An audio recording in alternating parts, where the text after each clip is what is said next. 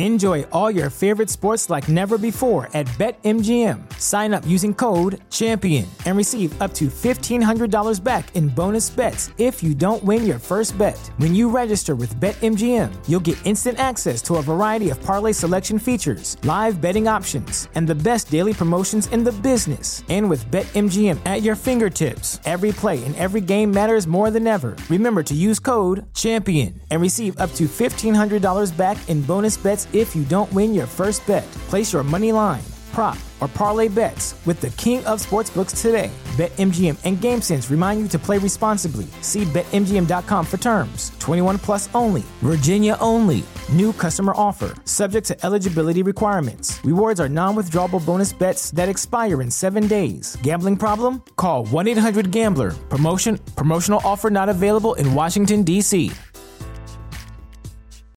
As humans, we're naturally driven by the search for better. But when it comes to hiring, the best way to search for a candidate isn't to search at all. Don't search, match with Indeed. When I was looking to hire someone, it was so slow and overwhelming. I wish I had used Indeed. If you need to hire, you need Indeed. Indeed is your matching and hiring platform, with over three hundred fifty million global monthly visitors according to Indeed data, and a matching engine that helps you find quality candidates fast. Ditch the busy work. Use Indeed for scheduling, screening, and messaging so you can connect with candidates faster. And Indeed doesn't just help you hire faster.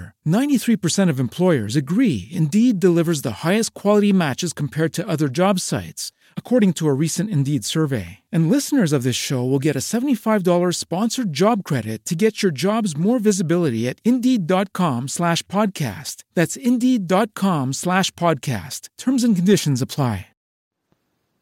Fantascientificast presenta Talking Trek.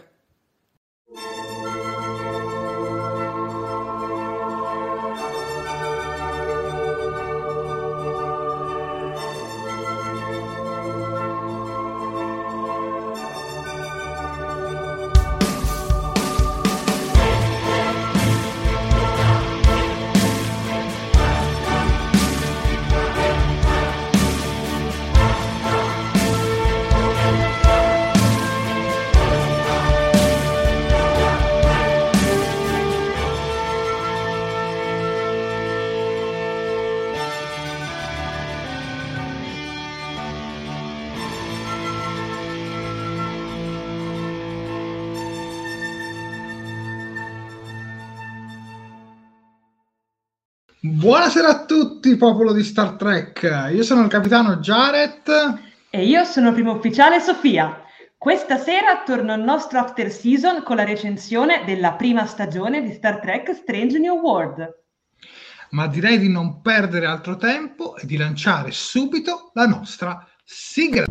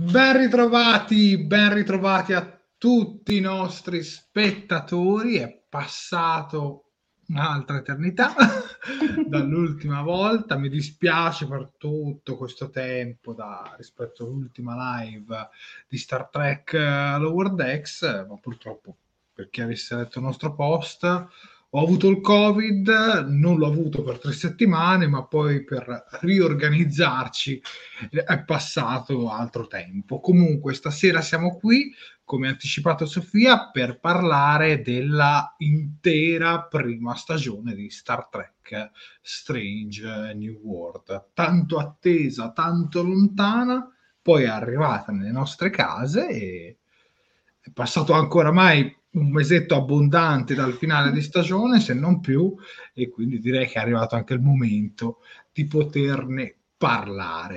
Parlare insieme a tutti voi, noi con voi, voi con noi. E quindi cominciamo con, uh, con le prime immagini. Eccoci qui. Ovviamente ne abbiamo un po' parlato, no, nelle, nelle scorse live. Comunque, dicevamo Sofia, questo pilota...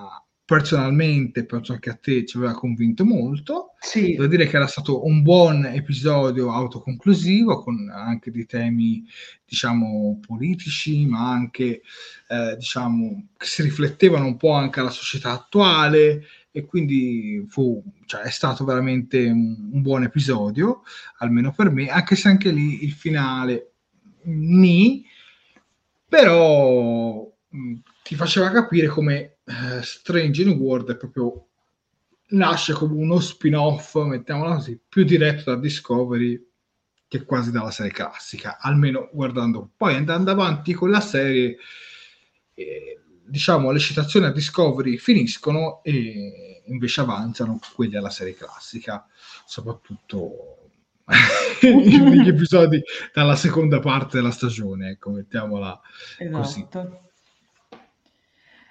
Andiamo avanti con il secondo episodio? Ci vogliamo sì, sì, io direi che questi primi tre, visto che ne avevamo un po' parlato tempo fa, ne, ne facciamo un po' una full immersion okay. veloce, poi sugli altri ne parliamo. Bene, abbiamo il secondo episodio, ecco, questo secondo episodio me lo ricordo particolarmente e ti dirò, guarda Jared, l'avevo particolarmente apprezzato perché era riuscito a fare ciò che Discovery non è riuscito a fare nell'ultima stagione, in una stagione intera. Certo. Perché se vi ricordate, questo era l'episodio, come si diceva, dove veniva, diciamo, sviluppato un po' di più il personaggio di Ura, la conoscevamo meglio, ed è proprio lei che tramite, diciamo, il canto, cosa che vediamo che lei sa fare anche della serie classica, perché me la ricordo l'episodio con, con l'arpa di, di lei che canta, diciamo che risolve la situazione. Io questo episodio qua l'avevo particolarmente apprezzato, perché il tentativo della comunicazione tramite la musica era stato provato anche in Discovery, non era riuscito, mentre invece in questo caso è stato semplicissimo e ha funzionato alla grande, secondo però me. Il, però il finale, anche in questo caso... A me invece il finale era piaciuto, ti dirò la verità.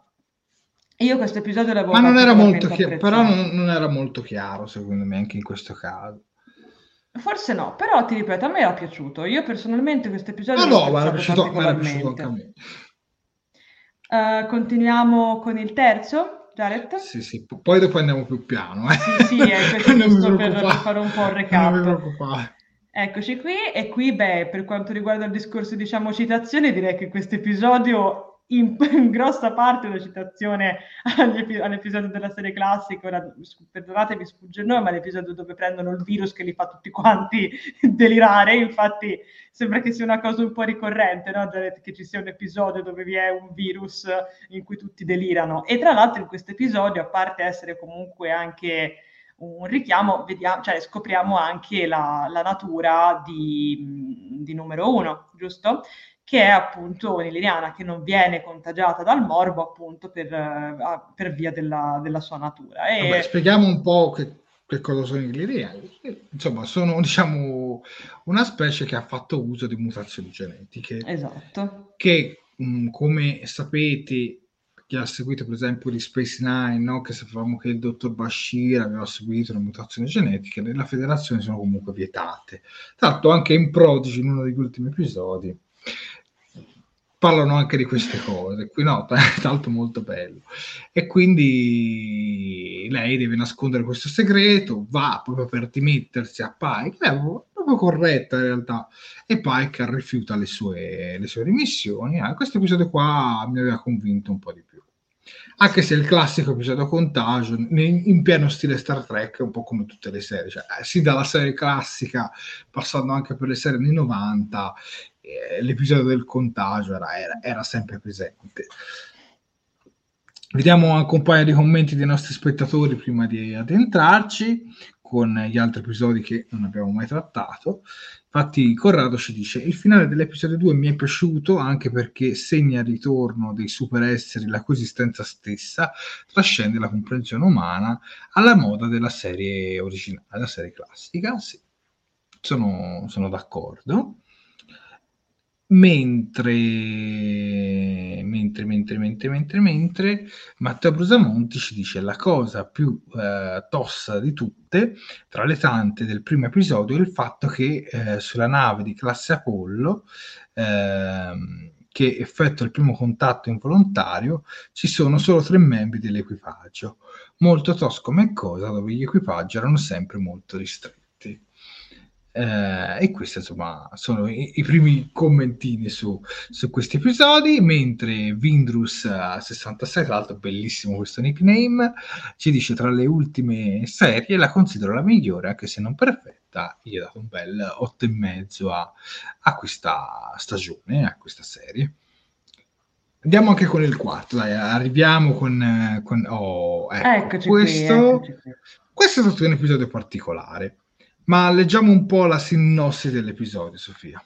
Sì, allora dunque, la sinossi... Come si, delle... ah, come si chiama questo episodio? Questo episodio si chiama... Ecco, appunto, cioè, facciamo le cose fatte bene. Allora, questo episodio si chiama Memento Mori, um, e in pratica noi vediamo che la U S S Enterprise, durante una missione di routine su una colonia, viene attaccata da una sconosciuta forza ostile. Pike usa tutti i suoi mezzi e esperienza per affrontare questa crisi, ma l'ufficiale della sicurezza La'an lo avverte che questo nemico non può essere affrontato con le solite maniere della flotta. Eh, questo, questo sì, è un episodio particolare, è un episodio molto particolare. Prego, Jared, voglio, voglio sentire il no, tuo commento. Questo episodio ci introduce ai Gorn. Esatto. Siccome poi li rivediamo anche più avanti, ho temuto che fossero i cattivi della stagione. Esatto. E, e sinceramente anche qua, non, allora, qui c'erano due aspetti. Allora, mettiamola, era bello il fatto di questa tensione che si percepiva. No? Non, non vedevamo il nemico, però percepivamo questo clima di tensione, no? questo, clima, questo clima di ansia, che era bello. Allo stesso tempo però mh, per me l'hanno menata troppo per dei Gorn, cioè, cioè io, io continuo a dire che la, la tematica dei Gorn è stato per me il punto dolente di Strange New World, cioè eh, parliamo di esseri, diciamo, rettiliani, come dobbiamo definire, a sangue freddo. Cioè, secondo me, la, secondo me l'hanno veramente menata troppo, cioè, lo volevano, re, volevano rendere i Gorn sicuramente più affascinanti e più interessanti di tutte le altre serie, perché parliamoci chiaro, nella serie classica c'è quel bellissimo scontro fra Kirk e il Gorn, poi li rivediamo in Enterprise in un episodio sull'universo specchio, però non sono mai stati affrontati benissimo. Tra l'altro c'era anche un videogioco terribile per PlayStation tre. no, no ve, lo, ve lo dico perché ancora gli incubi con, con i Gorn come, come, protagoni, come nemici protagonisti. No, non sono mai stata una specie mai stata, diciamo, affrontata bene, e quindi gli hanno voluto dare una lore, sostanzialmente gli hanno voluto creare eh, una sorta di biografia, no? Qualcosa che noi non sapevamo, una struttura, ecco, diciamo, per farci, diciamo, apprezzare questa serie, però, eh, cioè, questa serie, questa specie. Però, cioè, è un po' come i Pacled, cioè, ma, ma perché mm. te la devi menare tanto? Cioè, son Gorn, cioè, quindi... No, più... Cioè, po- poi bello è che mi fai vedere, cioè, scusami, eh, ma è anche un po' contraddittorio, perché mi fai vedere una specie che comanda delle astronavi e poi successivamente mi fai vedere che alla fine sono delle specie di alien. Allora, com'è che un alien riesce a fare ambedue le cose? Non...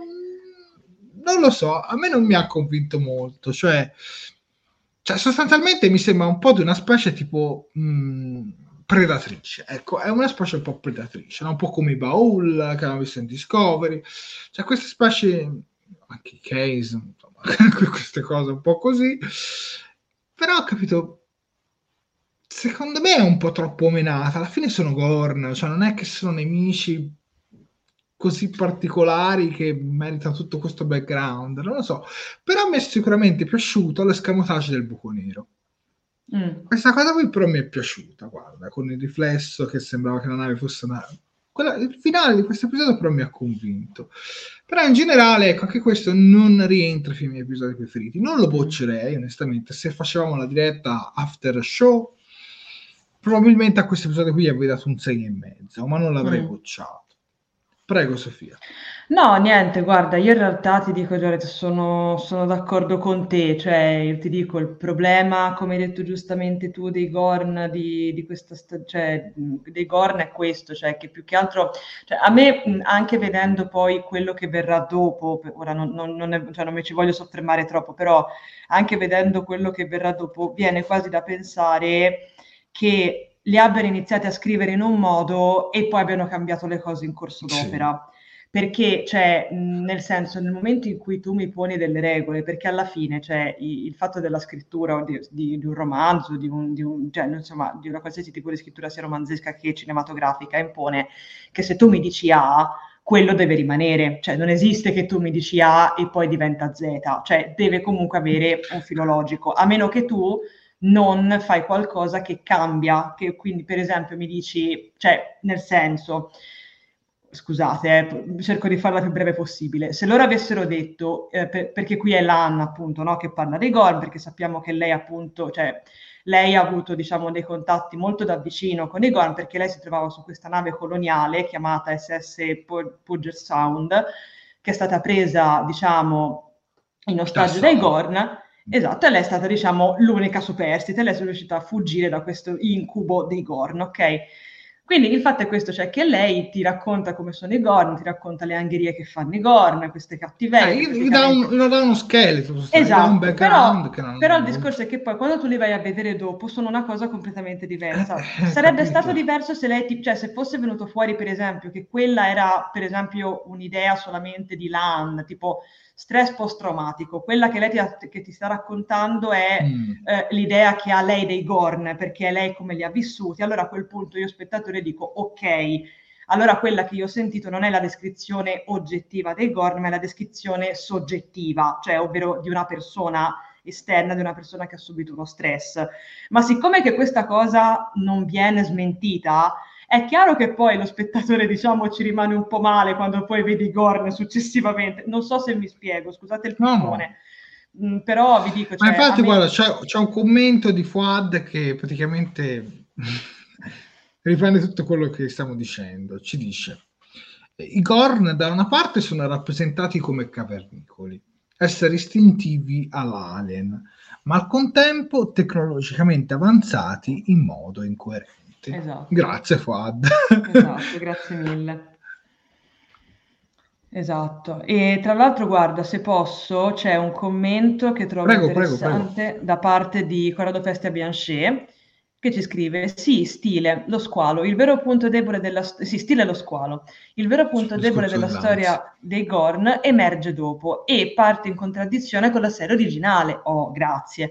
Qui però c'è anche molta hard science fiction nel, mon- nel modo in cui sfruttano la fisica stellare e i buchi neri. Infatti. Esatto, la penso come te, Corrado. Esatto, perché appunto, cioè, effettivamente il fascino dello squalo, se ci pensi, cioè la paura dello squalo è che appunto, cioè, te, ne senti tanto parlare, ma poi alla fine lo squalo Spielberg te lo fa vedere quattro volte. Anche qui in realtà i Gorn non li vedi mai e ti viene l'ansia, però poi quando li vedi dici oh, yoi, cioè nel senso, cioè sono completamente sì, però... diversi da quello che ti aspetti. Eh, però i Gorn, ci dice Matteo Brusamonti, sono sempre stati narrati come terribilissimi nemici, poi auto-isolati dal resto della galassia. La loro storia nel canone non è mai stata trattata appieno, spesso soprattutto nei libri i Gorn sono considerati al pari se non peggio dei Klingon. Carina la trovata della giornata della memoria per le vittime dell'equipaggio della flotta. Questo sì, questo, questo sì, questo è molto carino. Eh, infatti io da quello che ho, che ho memoria, Matteo, nei videogiochi, ma per esempio Star Trek Online, eh, i Gorn fanno parte di, di quella parte della galassia insieme ai Klingon, gli Ironiani, tut, diciamo da quella parte lì, però non gli hanno mai dato questo background, così. Questa è una roba che hanno introdotto in Strange New World per, diciamo, ecco, faccio un esempio pratico, i Ferengi di The Next Generation erano terribili, con di Space Nine gli hanno dato una struttura ai Ferengi, non erano soltanto dei semplici truffatori, ma c'era molto di più dietro la cultura dei Ferengi, e lì, se, e lì diciamo, eh, abbiamo iniziato ad amare gli episodi con i Ferengi, ecco. Esatto. Probabilmente loro volevano fare la stessa cosa con i Gorn, però secondo me hanno toppato, diciamoci la verità, dai, però su, diciamo, tra questi primi quattro episodi questo è sicuramente, per, almeno per me, il più debole, ma passiamo anche al quinto. Certo, eccoci qui. Oh, allora qui siamo appunto al quinto episodio, che in italiano è stato tradotto con Buffo come Spock, che secondo me è molto carino come titolo, l'ho apprezzato sinceramente, dove vediamo che la visita, diciamo, di T'Pring innesca una folle commedia degli errori durante i negoziati cruciali di Spock e Pike con un'insolita specie aliena. Uh, intanto, sull'Enterprise, La'an numero uno scoprono un gioco, diciamo, a tappe, mettiamola così, a obiettivi, uh, ai limiti della legalità ovviamente, organizzato da Guardia Marina, che ha come premio, come premio firmare un pannello sulla prua esterna della nave. Guarda, io ti dirò la verità, a me questo episodio è piaciuto, cioè, mh, allora, sinceramente, uh, allora, ho visto qualcuno nei commenti che ha commentato il modo di fare di, di Spock, o comunque questo Spock un po' che è diverso effettivamente dalla eh, serie classica, un po' anche un pochino anche da Discovery, ma e anche dai film, insomma, così. A me personalmente questo Spock piace perché effettivamente è uno Spock più acerbo. Sì. Cioè, non so se mi spiego, è perché effettivamente, e questo mh, se non mi ricordo male, comunque Peck l'aveva anche detto, che lui comunque voleva, cioè voleva cercare anche un po' di metterci qualcosa di, di personale in questo Spock, cioè non voleva fare lo stampino di, di Nimoy, e secondo me ci sta molto bene, perché visto che comunque appunto questa serie Strange New World è ambientata prima della serie classica, e visto quello che abbiamo, cioè, e visto quello che Spock ha passato anche in Discovery, secondo me è sensato, cioè i suoi comportamenti sono sensati, e io questa cosa l'ho apprezzata, cioè ho apprezzato di vedere uno Spock che non è perfetto, uno Spock che comunque ha i suoi momenti, uno Spock che ha eh, le sue, i suoi attimi di defiance. Per esempio, a me una cosa che è piaciuta tantissimo, anche e soprattutto nel primo episodio, è il fatto che quello che fa saltare la copertura è Spock. A me è piaciuta, per esempio, questa cosa, perché ci sta, cioè nel senso... Ti, dico la, ti, ti dirò, e soprattutto poi T'Pring, vabbè, T'Pring è una dea, per carità, voi avete, voi avete Teresa, io ho T'Pring, non ci posso fare niente, il fascino delle vulcaniane è molto forte su di me, maschi e femmine che siano, e, e questa sinceramente l'ho, l'ho apprezzata, cioè mi piace, e soprattutto adoro come l'attrice veramente si sia calata nella parte nel momento in cui appunto c'è questo scambio, no, di... di corpi, si può dire, tra, tra Spock e, e T'Pring. Veramente mi ha fatto morire questo episodio, l'ho trovato veramente delizioso, a me è piaciuto personalmente, penso che sia tra i miei preferiti. Ma questo era un episodio un po' più un po' più leggero, sì. mm, al, almeno sulla parte tra tra, tra Chapel e T'Pring, Spock, con, con lo scambio dei corpi.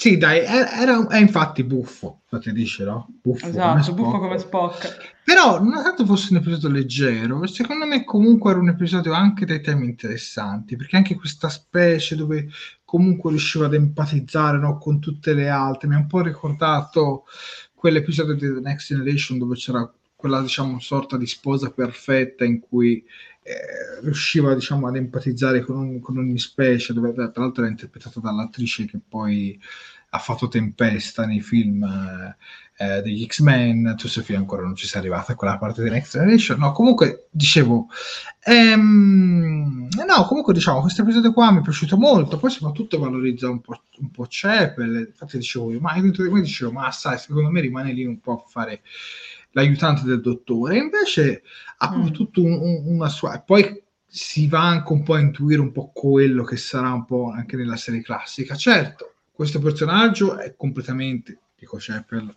riscritto da zero. Sì.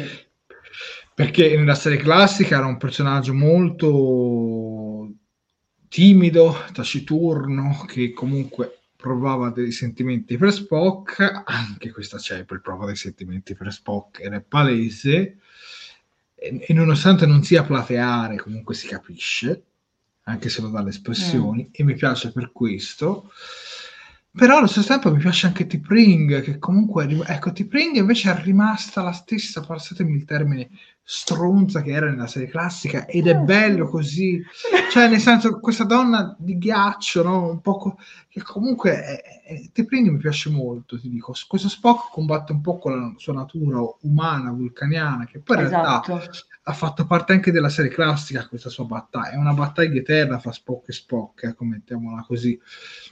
Però qui sicuramente è uno Spock che vuole ancora esplorare il suo lato umano, mentre nella serie classica è lì, lì per dire, ma io il mio lato umano quasi quasi me lo levo dalle scatole, e invece qui no. cerca ancora, capito, e per me è molto interessante, ti dico. Poi mi è piaciuto anche questa, questo finale con questa nave, con queste vele, che mi ha ricordato un episodio di Space Nine in cui Sisko raccontava al figlio di questa leggenda, di questa nave eh, fatta per, praticamente in quel modo. Ora i miei spe- gli spettatori sicuramente sono preparati più di me, magari ricorderanno anche l'episodio, però mh, secondo me eh, Ethan Peck come Spock a me mi aveva già convinto in, uh, in Discovery col, con la sua breve apparizione, e qui per me si è confermato eh, una buonissima scelta per, uh, per questo ruolo, e guarda sì.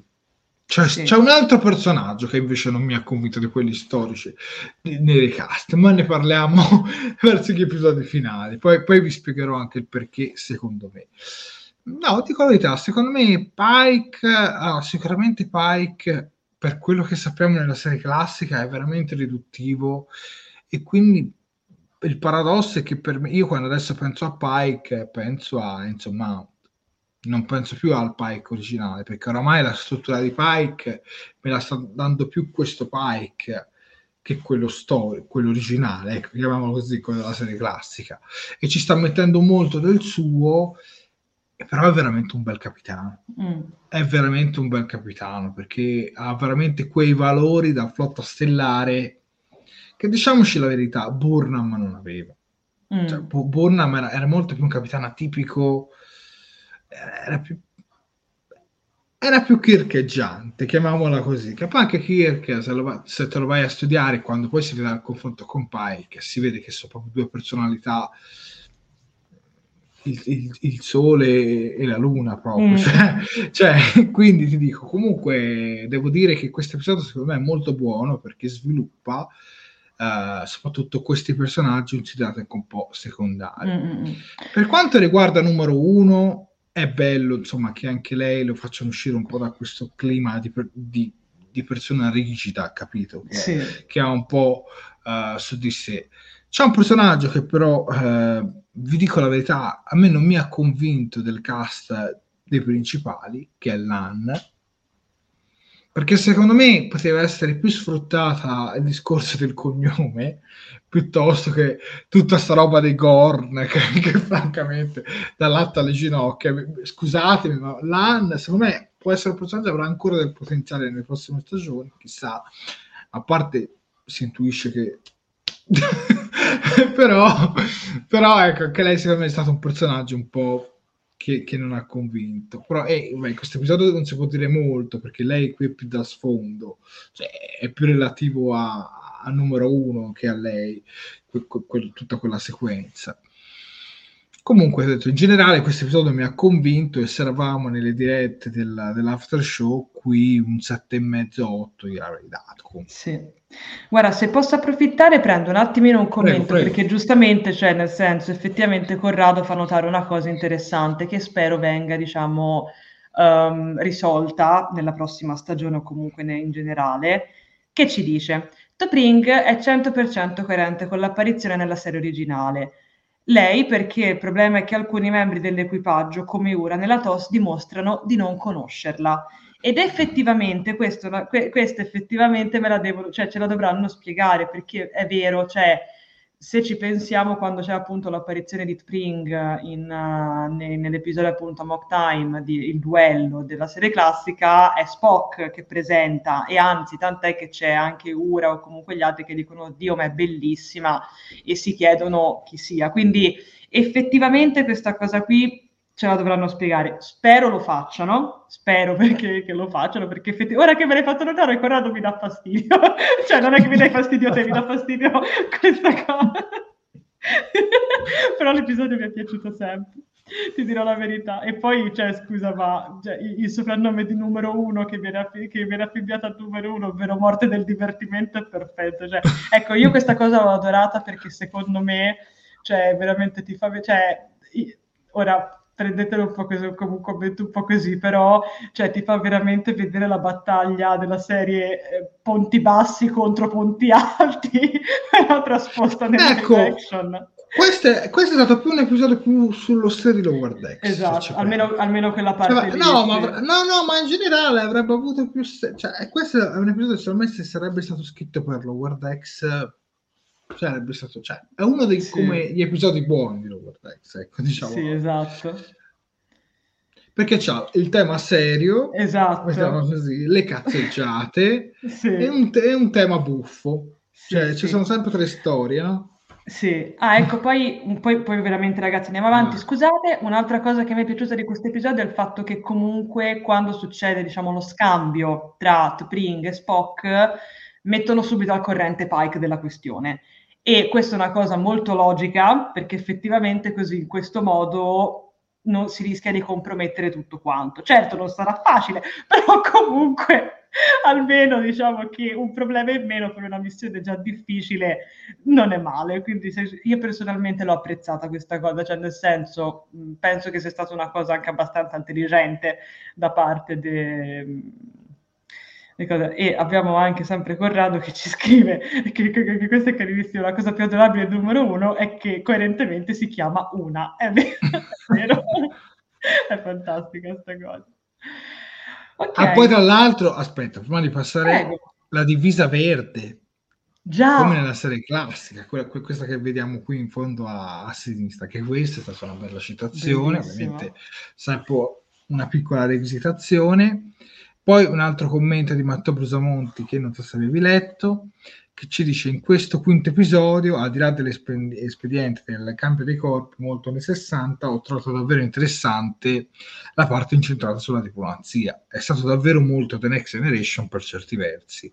È davvero ben scritto, discovery, imparare. E qui è vero. Cioè... Eh, sì. Ora non, non, non, non voglio sempre sputare sul piatto di Discovery, però secondo me nelle ultime stagioni, cioè, sembra quasi che la diplomazia non serva a niente.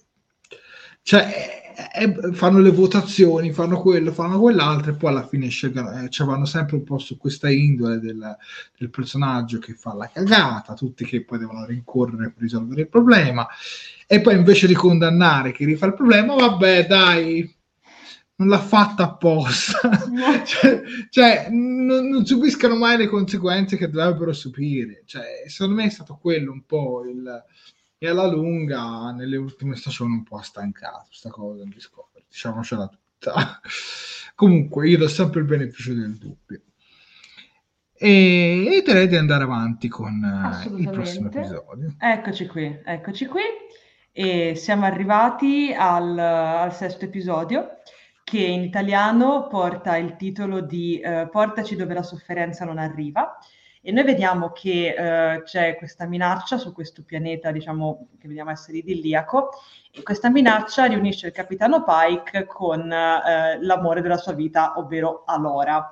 Um, Per proteggere lei e un bambino sacro, appunto, per, per la scienza da un complotto, Pike offre il suo aiuto ed è costretto ad affrontare dei sentimenti irrisolti. Tra l'altro qui vediamo anche in fondo Pike che mostra il suo petto villoso direttamente sul grande schermo. Per ovvi motivi non ho potuto mettere quell'immagine come principale, perché sennò sembrava una copertina del Grand Hotel. Comunque, cavolate a parte, ecco, questo episodio... Sì, interessante, sicuramente molto interessante personalmente. Questo è, questo è uno degli episodi, guardate, io da un certo punto in poi ci sono state tutta una serie di episodi che mi hanno convinto, che mi sono piaciuti. Uh, chiaramente questo ovviamente rispetto al precedente tocca anche dei temi un po' più, come dire, mh, come, cioè, seri, mettiamola così, rispetto anche a... Cioè, non si respira più quell'area, diciamo... giocosa, quell'area appunto così appunto gioviale dell'episodio precedente, ma qui si torna a suonare un pochino più, come dire, tesa della questione, giustamente. Però comunque l'ho trovato un buon episodio. Ecco, mh, piccola considerazione generale, poi Jared ti lascio, ti lascio la parola. Uh, una cosa che ho apprezzato molto del fare appunto degli, de una serie episodica in questo modo è che appunto si può giocare veramente tanto con le atmosfere.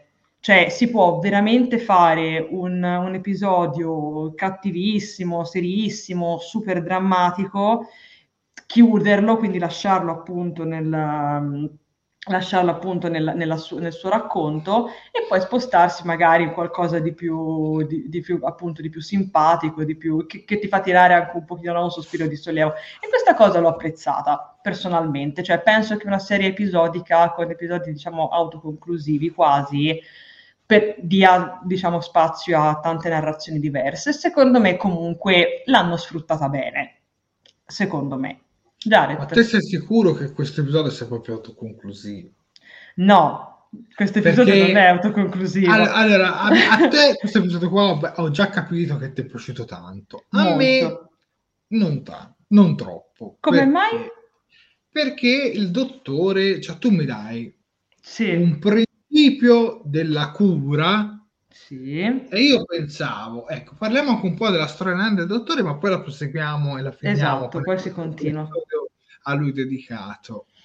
Mi dai un principio della cura e quindi dici, oh, stagione dopo stagione il dottore si avvicinerà sempre ad un passo per curare la figlia definitivamente. Almeno io pensavo...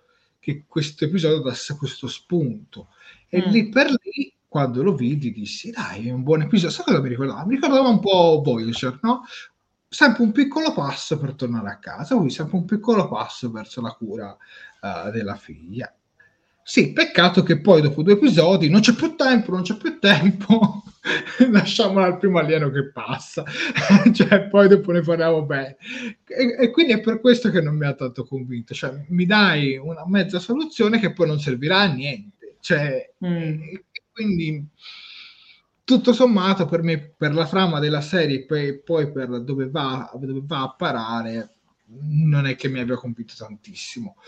Certo, è un episodio molto, cioè, con una tematica molto forte, che per carità è esatto. anche il suo perché, però ti ripeto, per, per la storyline, diciamo, per la trama principale,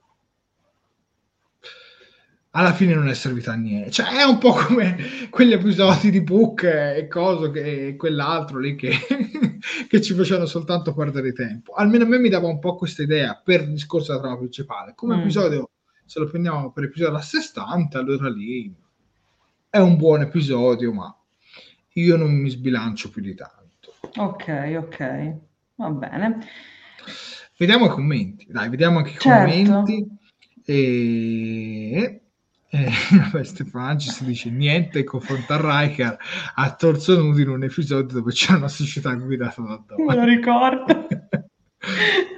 Della prima stagione. Sì. Poi, poi, poi, poi Eh, Corrado ci dice: episodio provocatorio e amaro, senza una vera soluzione idealizzata. Ecco. Anche qui ricorda la tosse. Ed è per questo che a me è piaciuto. Cioè, guarda, Corrado, grazie, mi hai, mi hai riassunto in due parole il perché, è piaci- perché mi è piaciuto questo episodio. Però dice anche perché non mi è piaciuto a me, perché dice: mm. l'ho pensato anch'io, Jared, riguardo alla fine del dottore. Cioè, dai, il principio della cura, e poi dopo due episodi, via via, non c'è più tempo, non c'è più tempo, sto per morire.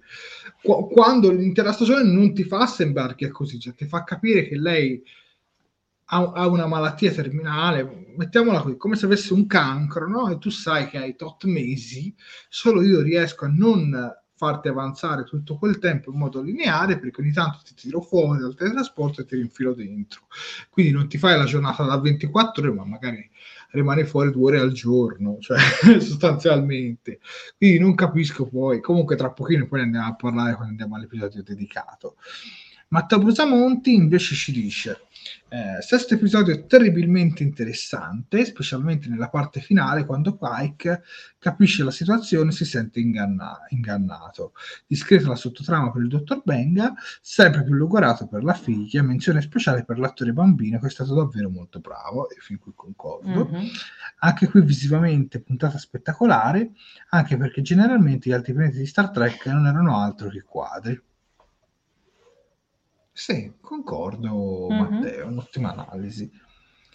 Eh, poi Fuad qui dice: qui si discute se il bene dei molti possa giustificare il sacrificio dei pochi di uno. A me l'arca di, l'arco della fede del dottore è piaciuto e sono felice che non l'abbiano tirata per le lunghe. Concordo con Fuad. Ne, io, invece, io invece speravo nel contrario, ma una, una tua opinione, come tu e Sofia, e siete libera di, di pensarla in questo modo. Andiamo avanti con il successivo? Certo, andiamo pure avanti. Ah, eccoci qui. E qui siamo al settimo episodio, con intitolato in italiano Una serena burrasca, eh, dove vediamo che durante una pericolosissima missione umanitaria l'equipaggio della U S S Enterprise si imbatte eh, in uno straziante scontro di potere con il pirata spaziale più temuto del quadrante, pirata tra l'altro orioniano, che si chiama Remy. Devo dire, un nome terribilissimo per un pirata. Dolce Remy. Esatto, lo adoro, è bellissimo. Cioè, io penso che gli orioniani siano la cosa più bella di sempre. Sono, sono veramente stupendi, li amo. Cioè, adoro il design degli orioniani. Lui poi mi ha fatto impazzire. Che dire? Che dire? Che questo, dire, che questo, dire? È un ottimo, questo è un ottimo episodio. Sì. Questo è, è un, un ottimo episodio. Poi mi, anche quella scena tra il bacio tra Spock e, e cioè, è fanservice, ma bello, cioè ben fatto, funzionale, è funzionale. Aspettavo quel momento nella serie classica, quindi bene. Però a parte le ship, si chiamano così, no? Esatto. E, no, mi è piaciuto molto il personaggio di Angel. Esatto. E, le, Eh, ora, ora Fuad, aiutami con i pronomi. Comunque lei, io dico lei, poi se sbaglio. Eh, tanta roba, tanta mm. tanta roba. Ci sì. sono dei dialoghi con Spock, cioè sulla diversità, da brividi. Cioè dei sì. dialoghi veramente, cioè, veramente ben ben scritti, veramente tanta tanta tanta roba. E, e poi dai. Mostra l'immagine, mostra l'immagine quella dopo, perché dai, la rivelazione di, di Cyborg, cioè no. che tutti ci dicevamo in Discovery, ma sto Cyborg non c'è, non si vede nella famiglia di Sarek, cioè che fine ha fatto, e invece poi l'hanno ripescato. Tanto però non si sa, perché non sono mai riuscito a capire chi è l'attore che interpreta il nuovo Cyborg. Guarda, su internet non ma si non... trova niente. Esatto. Quindi io temo il fatto che non ci abbiano rivelato un nome, che presto lo vedremo nelle stagioni successive. Sì. E magari penso non anch'io. Lo vedremo di spalle. Esatto. Penso anche. Guarda, questo episodio è veramente superbo, sia a livello eh, di recitazione. Guarda, veramente veramente un grande episodio. Eh, ecco, ci dice, ah, bene, si dice lei, ok, torniamo indietro con l'immagine. Eccoci. Ovviamente qui. Angel è interpretata da un'attrice eh, transessuale, ma v- guarda, veramente un gran gran personaggio. Esatto. L'unica, co- ecco, l'unica nota però negativa, lasciatemelo dire, il doppiaggio in italiano.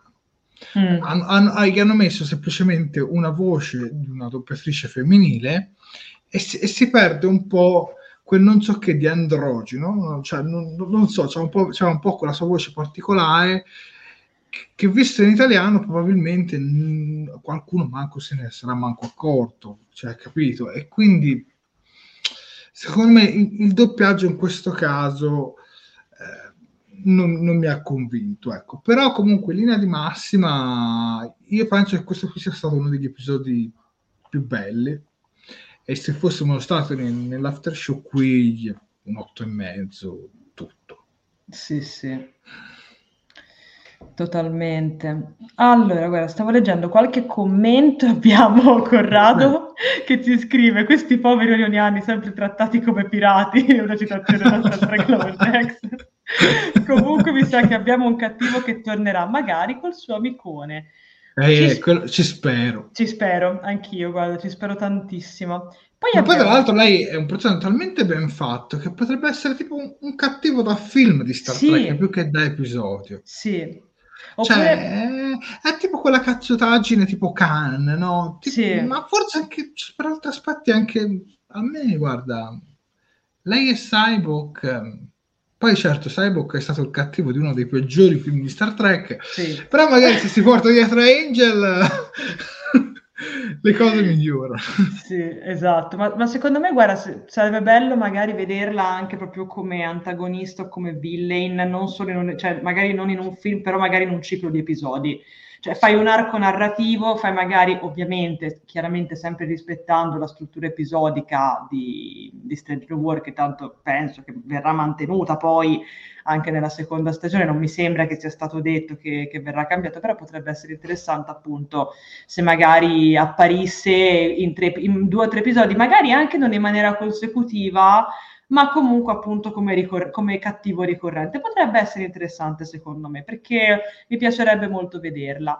Ora, approfitto, prendo anche eh, il commento di Matteo Brusamonti, che ci scrive: la parte più debole di questo episodio è data dalla sottotrama di Pike e dall'ammutinamento. Il resto è molto interessante, soprattutto in lingua originale. La scelta del doppiaggio italiano di usare una bravissima attrice per il doppiaggio la trovo discutibile. Canonicamente Cyborg non dovrebbe tornare prima di Star Trek cinque. Quindi vediamo... non ha tutti i torti. Non, non però sai, possono torti. Sempre aggirare le regole in qualche modo. Eh. Certo. Possono sempre nascondere qualcosa... Sai come fanno Star Trek? Sì, esatto. Non è mai poi troppo lineata la cosa. Esatto, esatto. Però, no, però comunque... Però a me in realtà, Matteo, comunque la parte dell'ammutinamento, che, che, ecco, quella era la parte un po' più comedy. Mm, mettiamola sì. così. Comunque non mi è dispiaciuta. E eh, abbiamo una bonus pitch. Faccio, faccio esatto.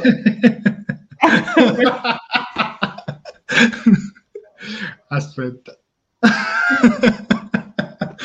No, io libero, no. A me in realtà non mi è dispiaciuta neanche questa parte, cioè, era sicuramente una parte molto più leggera, eh, però per me aveva il suo perché. Dai ragazzi, ma, ma Pike che risolve tutto con la cucina, cioè, ma di che cosa stiamo parlando? Cioè, io, io, cioè, Pike è un uomo da sposare anche solo per questo, cioè, nel senso, tu mi risolvi tutto quanto facendo, cucinando un buon piatto di pasta, io sono contenta, cioè mi rimetti al mondo, ed è giustissimo.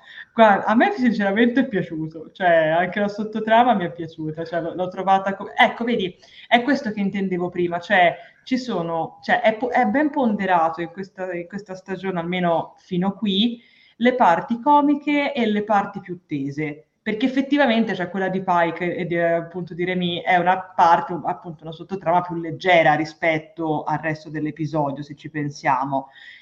E a me è piaciuta, cioè nel senso è ben bilanciata, perché spezza, no, anche un po' la tensione, quindi per me è un sì, anche, que- anche questo episodio per me è un sì. Io penso che se fossimo stati nell'after show uh, avrei dato tranquillamente un otto, ma senza eh, problemi. E poi, cioè, io vi ripeto, io sono innamorata del design degli Orioniani, cioè sono stupendi ragazzi, sono be- po- vedetti che sono sempre dei pirati, però sono proprio belli, cioè non ci posso fare niente, il fascino orioniano mi ha colto, preferisco sempre i vulcaniani, ma anche gli Orioniani lo scherzano, ecco. Però secondo me ha anche del fascino Angel, eh? Sì, e, lo, e, lo dico, e lo dico da persona eterosessuale, però... È bellissima Angel. E... Cioè, bello. Il personaggio è veramente un... Guarda, ti, ti dico e ripeto, dialoghi con Spock bellissimi. Tanta, tanta roba. Andiamo avanti. Eccoci qui. Oh, questo episodio sono convinta che dividerà tantissimo, ma facciamo un piccolo recap. Qui stiamo parlando dell'episodio Un regno da favola, tradotto in italiano, dove vediamo che la U S S Enterprise si trova bloccata nella nebulosa Jonathan, dove un'entità aliena intrappola l'equipaggio dentro una favola. Uh, vediamo appunto eh, la Rukia, in grande in questa immagine vestita da principessa, poi vedremo anche tutto il resto dei, dei personaggi vestiti, eh, come dire, in, in maniera medievale, per, diciamo così, e vediamo che appunto l'entità, la specie aliena si chiama Elisiana, quella che appunto li cattura all'interno della, della nebulosa. Allora, questo episodio sono convinto che, de- che dividerà tantissimo. Chi vuole cominciare? Chi parte? Io, io, io, io. Va bene, basta che poi puoi parlare anche te. Prego. Sì, infatti io, io parto... No, vabbè, prima devi introdurlo, no? Quindi introducilo e poi e poi ci fai. Ma eh, cosa ti devo dire, Jared? Allora, a me questo episodio è piaciuto. Cioè, l'ho trovato... L'ho trovato un bel episodio, mh, perché sinceramente cioè, eh, è come se fosse, mh, un, cioè almeno io l'ho, l'ho vissuta un po' come, um, come dire, una lettera d'amore da, um, da, un, da una figlia al padre e allo stesso tempo da un padre a una figlia. A me è piaciuto perché effettivamente... Que- cioè, Quella che noi vediamo, dove, dove vengono diciamo, trasposti i nostri, i nostri eroi dell'equipaggio, tra l'altro ho amato alla follia il fatto che avessero tutti quanti dei ruoli completamente invertiti, che Pike fosse completamente fuori dal suo ruolo di capitano, che fosse praticamente il, il, il più codardo del regno, il più corrotto anche del regno. Poi abbiamo una bellissima La'an completamente fuori fase che, che sbarella con, questa, con questo balcone in bella vista, con questo cane, cioè, completamente di fuori. Uh, poi bellissima anche, vabbè, ovviamente Chapel che ormai è diventata la nostra dea, quindi diciamo che è sempre magnifica, no? Che anche lì c'ha questo ruolo un po' druidico, un po', un po' magico. Poi abbiamo Ortegas, grandissima, io personalmente Ortegas la amo, in questo episodio l'ho amata ancora di più, che tra l'altro ti fa intendere che lei, se non ha avuto una relazione, comunque ha diciamo, un rapporto molto stretto con la nostra numero uno, che qui mi sembra, se non mi ricordo male, fa tipo, tipo un arciere, una cosa del genere, e, e soprattutto... Sì, un ladro, appunto, sì. E, e tra l'altro mi è piaciuto molto anche il fatto che, appunto, Hemmer, essendo l'unico che non, che, appunto, essendo cieco, si rende conto di quel, che quella lì non è la realtà. No, non è, non è perché è cieco. Ok, no, scusami. È perché gli, gli Enar hanno questo forte potere empatico. Pardon. Quindi... Scusatemi, scusate, è mezzanotte e un quarto anche per me, vi chiedo scusa. Comunque, grazie Jared per la correzione. Comunque ti dico, a me questo è piaciuto, cioè perché è appunto il mondo dove loro vengono mandati, dove si ritrovano, è appunto il, il mondo di questa favola che appunto il dottor M'Benga legge sempre a, alla figlia Rukia, la, la, questa, questa storia. E a me è piaciuto, cioè perché appunto, perché anche il fatto che poi lei rimanga effettivamente all'interno di questo mondo è un po' come cioè, se lui dicesse io ti saluto perché so che ormai purtroppo non posso fare più niente per te, ormai appunto il tempo è finito, però so che comunque cioè, tu in questo mondo starei bene. Cioè, non, e, ed è come se anche, allo stesso tempo anche lei volesse, diciamo, lo so Jared che ti sembra una grande arrampicata sugli specchi, ma l'ho vista in questo modo, e Bravo. appunto e allo stesso tempo è come se sia l'entità che la stessa Rukia volessero rassicurare M'Benga che comunque ha fatto un buon lavoro come padre, la sta lasciando comunque in buone mani. A me è piaciuto, cioè l'ho trovato, e ti dirò la verità, mi ha anche commosso, mm, sarò sincera, cioè anche nella seconda, diciamo nel, nel rivederlo per, per organizzare un po' gli, gli appunti, queste cose qua, per farmi un po' una...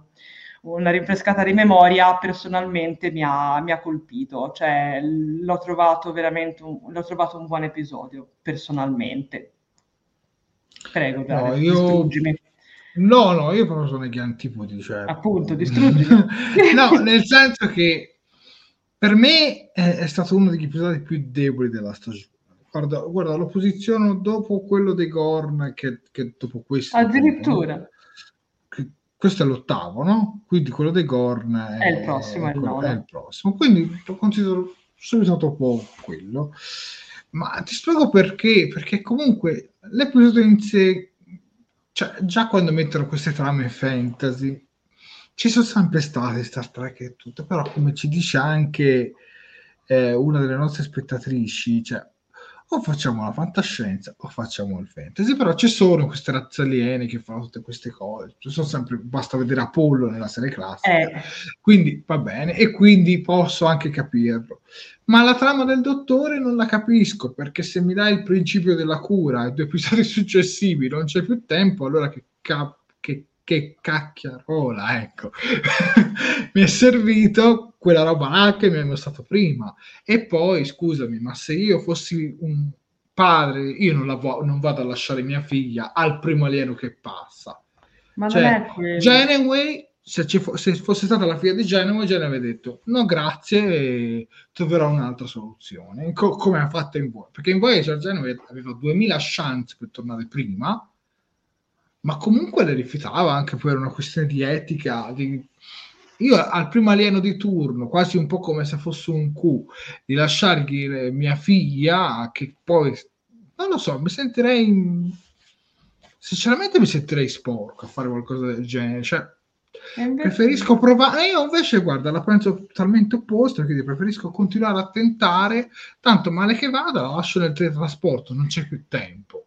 E eh, co- scusate, ma... scusatemi, ma Scotty è stato nel teletrasporto quasi cento anni e lei non può rimanere nel teletrasporto, che ne so, bloccata scusate il vostro termine, cinque anni nel frattempo in cui lui continua a fare il viaggio quinquennale a trovare una soluzione. Non lo so, secondo me un po' scricchiola questo episodio, nel senso che se non ci fosse stato l'episodio prima avrei capito, ma visto che mi metti un principio di una cura, non è possibile che due, due episodi successivi sta morendo, non c'è più tempo, e quindi la devo mollare al, a, al primo alieno che passa perché lui ha la soluzione pronta. Non lo so, io avrei sinceramente detto no grazie, voglio valutare altre possibilità, cioè io avrei fatto un po' in Geneway style. Poi, poi vorrei sentire anche voi, i nostri spettatori. Assolutamente. Ecco, voi cosa avreste fatto?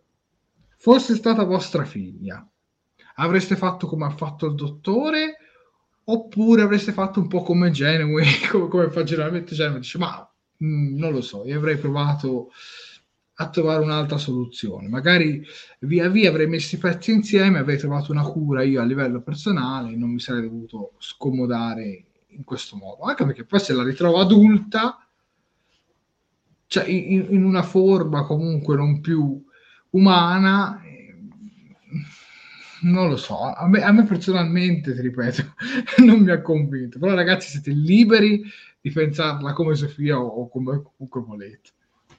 Prego. Leggiamo un po' di, di commenti? Sì. Allora, prego, vediamo un po'. Allora, guarda, per esempio, partiamo da Matteo Brusamonti che ci scrive: un regno da favola è un classico episodio Trek, piaccia o no, mm. ricorda tanta sia serie classica sia di, sia di T N G che di Space Nine, che dire, e poi originale. Dopo Robin Hood, la Chicago degli anni venti e l'atmosfera da James Bond di Deep Space Nine, la favola non era ancora stata esplorata. Voto dieci ai ribaltamenti dei personaggi, anche se un po' prevedibile. E io sono d'accordo con Matteo. Sono, sono no, molto d'accordo liberi, con ragazzi. Matteo. Continuiamo con Corrado che ci scrive: questo episodio è di gran lunga quello con i voti peggiori sui soliti siti, ma a me è piaciuto parecchio. Anche qui l'intervento di una creatura simile onnipotente che salva la situazione è molto tossa. Cristina Chong, qui l'ho adorata, in lingua originale la sua interpretazione della principessa è fantastica, Cristina Chong sarebbe l'interprete di La'an. E poi continuiamo un po' e abbiamo anche Riccardo Frasca che ci dice, scusate vi leggo perché sono molto curiosa di sapere la vostra. Riccardo Frasca ci scrive: a me questo episodio è piaciuto molto e specialmente la recitazione del, eh, del vile fatta da Anson Mount, è proprio bravo. Uh, poi abbiamo anche Sandro Albinati che ci scrive: questo episodio andrebbe bene in una stagione da ventisei episodi. Fare un episodio su dieci così per me è uno spreco. Onestamente mi sono annoiato, salvo anche io il finale. Poi Mm, abbiamo anche Corrado Festa Vioce che ci scrive: in una scala da uno a dieci, quanto è probabile che Rukia torni adulta nella seconda stagione? Non lo so. Secondo me torna nella quinta, quando iniziano a scarseggiare le idee. Come sei cattivo, dai. Poi uh, Fuat che ci scrive: episodio che avrebbe avuto un gran senso se avessimo stagioni da, da ventisette episodi, così mi ha lasciato l'amaro in bocca nonostante non mi sia proprio dispiaciuto. Poi uh, Fabri B ci scrive: no, no, sa di già visto, personalità, colpe- eh, personalità capovolte, troppo caricaturali, buona una conclusione della figlia del dottore, così invece di quattro gli do cinque. Però non sta, cioè, non sta poi dispiacendo così tanto, eh, alla fine, nella, la, la, la, cioè, almeno nei commenti che sto vedendo. Magari se mi dai una mano, mh, dai, sì, sì. Mi sono partiti allora, i commenti. Windows ci dice: storia non originale, simpatico il personaggio di Pike. Uh-huh. Matteo ci dice: Scott è rimasto nel teletrasporto ottanta anni, ma la traccia dell'amico di Scotti si è degradata dopo poco. Per lo Scott è stata una questione di fortuna. Vabbè, non intendevo che la stava ottanta anni, cinque sei anni, nel frattempo che fa la missione tro- troverà una soluzione. Comunque mh, Stefano ci dice: fantasy sci-fi, po- sci-fi, fantasy sci-fi possono convivere, basta vedere la saga di Skywalker e Star Wars. In questo episodio si va da una parentesi fantasy classica appositamente slegata dal contesto della serie. Eh, Clara Polano dice: non se ne parla, mia figlia viene con me fino a dove nessuno è mai stato prima. Oh, qualcuno forse c'è anche d'accordo con me, però ne siamo soltanto noi due, Clara, a pensare così. Dai, della serie classica ce ne sono stati molti di episodi così. Eh, ma se la cura non avesse funzionato, d'accordo, ce l'hanno fatta vedere. Cioè, esatto, cioè, esatto. Eh, ho, cap- ho capito, ma... E cosa cioè, fai? La tieni ah, io, tutta la io vita? Ti ripeto, io parlo al, a livello personale, cioè poi ognuno, però secondo me cioè, lo conosci bene quell'alieno, no? L'hai visto una volta, ti ha, ti ha stravolto l'astronave, tutto, e ti, e ti fidi così ciecamente. Cioè, non lo so, mi sembra un po'... Ma invece secondo me sì, perché comunque alla fine quella lì, cioè, è un modo per farle avere effettivamente una libertà che lei non ha mai potuto avere. Cioè, sì, ma ti ripeto, la... se non c'era l'episodio precedente, poteva avere anche senso, ma, eh, ma non c'entra. Prima, allora perché mi dai un principio della cura se poi non mi serve a niente? Cioè, io, io la vedo così, cioè, comunque mi, mi ha dato fastidio sta cosa. Se io non sapevo niente, cioè io se sapevo che non si poteva curare e poi... Però non lo so, cioè, rispetto alla tua opinione e tutta quella dei nostri spettatori, però personalmente non avrei agito in questo modo. Ok, e... ah, ecco, poi, poi tra l'altro scusate, approfitto anche qui, commento un po' fuori dal coro, ma sinceramente sono d'accordo con Corrado che dice: ma perché considerate questo episodio fantasy? Tutti stavano letteralmente recitando una parte, seppure forzatamente. Grazie Corrado. Esatto, oh, sì. Grazie. Quella che noi vediamo è una finzione, stanno tutti quanti appunto recitando una stu- cioè non bisogna vederlo come un mondo fantasy, è un mondo fiabesco, sono due cose diverse. Cioè, eh, ragazzi, non confondiamo le cose, sono due cose, sono due cose diverse. Ma comunque Ma... il fantasy c'è sempre stato anche Star Trek, cioè, esatto, non è la prima volta. Esatto. Però diciamo non brillano questi episodi, secondo me. Linea di massima, va bene, ognuno ha la sua opinione, però guarda Jared, approfitto un attimo così plachiamo un attimo gli animi, certo, per salutare Mauro Vallanti, il nostro poeta maledetto, oh, che finalmente è riuscito a collegarsi, quindi lo salutiamo, le facciamo gli auguri e se posso leggo la sua poesia, se... certo, che ci scrive: qui a Roma oggi diluvia, non si vede neppur la luna, ma le stelle le ho qui davanti, sono in live, belle e raggianti. Bentornati miei ufficiali, italiani sempre speciali, io vi adoro, Jared e Sofia, che la pioggia portate via. Buonasera, scusate il ritardo a tutti, luminosità, luminosa comunità della flotta stellare, sempre più bella del cosmo. Grazie mille, grazie, carissimo Mauro, e grazie, eh, anzi siamo molto contenti che sei riuscito a raggiungerci, stavamo dibattendo di un episodio che...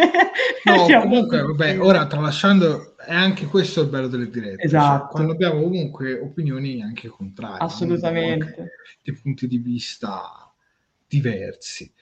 Ok, ecco, direi che è arrivato però comunque il momento, sì, dell'episodio brutto. Eccoci, questo sarà un anime. Io, io penso che questo sarà totalmente un anime. Infatti stiamo parlando del suddetto episodio dei Gorn, che si, in italiano porta il titolo Tutti coloro che vagano, dove vediamo che l'equipaggio della U S S Enterprise è costretto ad affrontare i propri demoni e anche spaventosi mostri, spaventosi anche per noi perché sono veramente orribili, quando si ritrova bloccato su un pianeta desolato con un nemico vorace, aka i Gorn. Tra l'altro noi vediamo che la nave è bloccata da, purtroppo non ho avuto modo di fargli un, cioè, di trovare un'immagine migliore, ma comunque la nave bloccata del pianeta ghiacciato si chiama U S S Peregrine. E, e che dire, io penso che questo episodio qui ci, ci, fa, ci renda tutti quanti molto unanimi, come dire, a, a, a idee. Cioè, io penso che questo sia letteralmente l'episodio più brutto della stagione, è veramente orrendo, perché, cioè, nel senso, a parte il redesign dei Gorn, che è veramente osceno, cioè, a me non è piaciuto per niente, ma poi, cioè, sa veramente di... Cioè, esiste, non so se sapete, una casa di produzione cinematografica che si chiama Asylum. Cosa fanno quelli dell'Asylum? Prendono dei titoli importanti, noti, conosciuti, tipo per esempio Lo Squalo, Star Wars, qualsiasi cosa, e lo rendono un obbrobrio, con low budget, effetti speciali osceni, eh, recitazione pessima, tutto quello. Ecco. Ora, fortunatamente la recitazione pessima non c'è, perché comunque questo episodio giustamente gli attori recitano bene, però per il resto è orribile, cioè sembra la parodia di Alien, non so, Jared. No, eh, è, è, è veramente cioè... brutto. E come si diceva, appunto, come, sta, come abbiamo detto prima... È incoerente con quello mostrato prima. Esatto, esatto. E, però, se posso... Poi ti lascio la parola, Jared. C'è una cosa che ho apprezzato, infatti se posso mostro la prossima immagine. Infatti ho apprezzato il modo in cui sono stati realizzati i Gorn, perché vedendo le cose non dicevo, oddio, cioè come so, io, la prima cosa che, che ho pensato quando li ho visti è stata, ma come li hanno fatti? Cioè nel senso, mh, sono degli animatronici alla Jurassic Park, sono fatti al computer, sono in C G I, così, infatti non riuscivo a capire, ma poi è stato svelato l'arcano, perché questo è il modo in cui hanno realizzato i Gorn. Praticamente sono delle marionette uh, mosse praticamente appunto da, da, dagli attori, con appunto sia tramite appunto l'uso, del, l'uso diciamo, uh, come dire, all'interno di una manica, che Uh, con appunto questi, mh, questi supporti di metallo, e sinceramente l'ho apprezzata, perché effettivamente piuttosto che andare a giocare con la classica C G I, che poi magari è un po', è un po' difficile magari sistemare gli effetti di luce, di ombra, eccetera, eccetera, sono andati direttamente su qualcosa di fisico, quindi diciamo che hanno un pochino voluto tornare sul discorso del Star Trek, gli effetti speciali ce li facciamo a mano, e questa cosa si richiama, no? Un po' la serie classica con... Eh, appunto con i loro alieni, con i loro fiori fatti con le mani di Sulu e simili, quindi sinceramente l'ho, l'ho apprezzato, quindi questo è stato un punto a favore dell'episodio. No, questo, questo è sicuramente una cosa carina, molto, molto, decisamente molto, ma torniamo a distruggere l'episodio. No, scherzo, se c'è qualcuno che è piaciuto siamo anche contenti. Allora, allora era bello il concetto di Spock che si tenesse troppo la rabbia dentro e quindi tanto sarebbe giusto tirarla fuori. Esatto. E, su, e su quella parte lì nu, nulla da, da criticare, anzi va solo a favore. Eh, il pianeta ghiacciato con eh, quella nave che comunque richiama chiaramente il design della Constitution, ma credo sia una Constitution, credo ci fosse soltanto l'Enterprise e la Defiant, ma a quanto pare eh, ne esiste anche un'altra, un po' come la cosa di come la Cerritos, eh, come la classica California, che ci sono duemila sì, esatto. navi.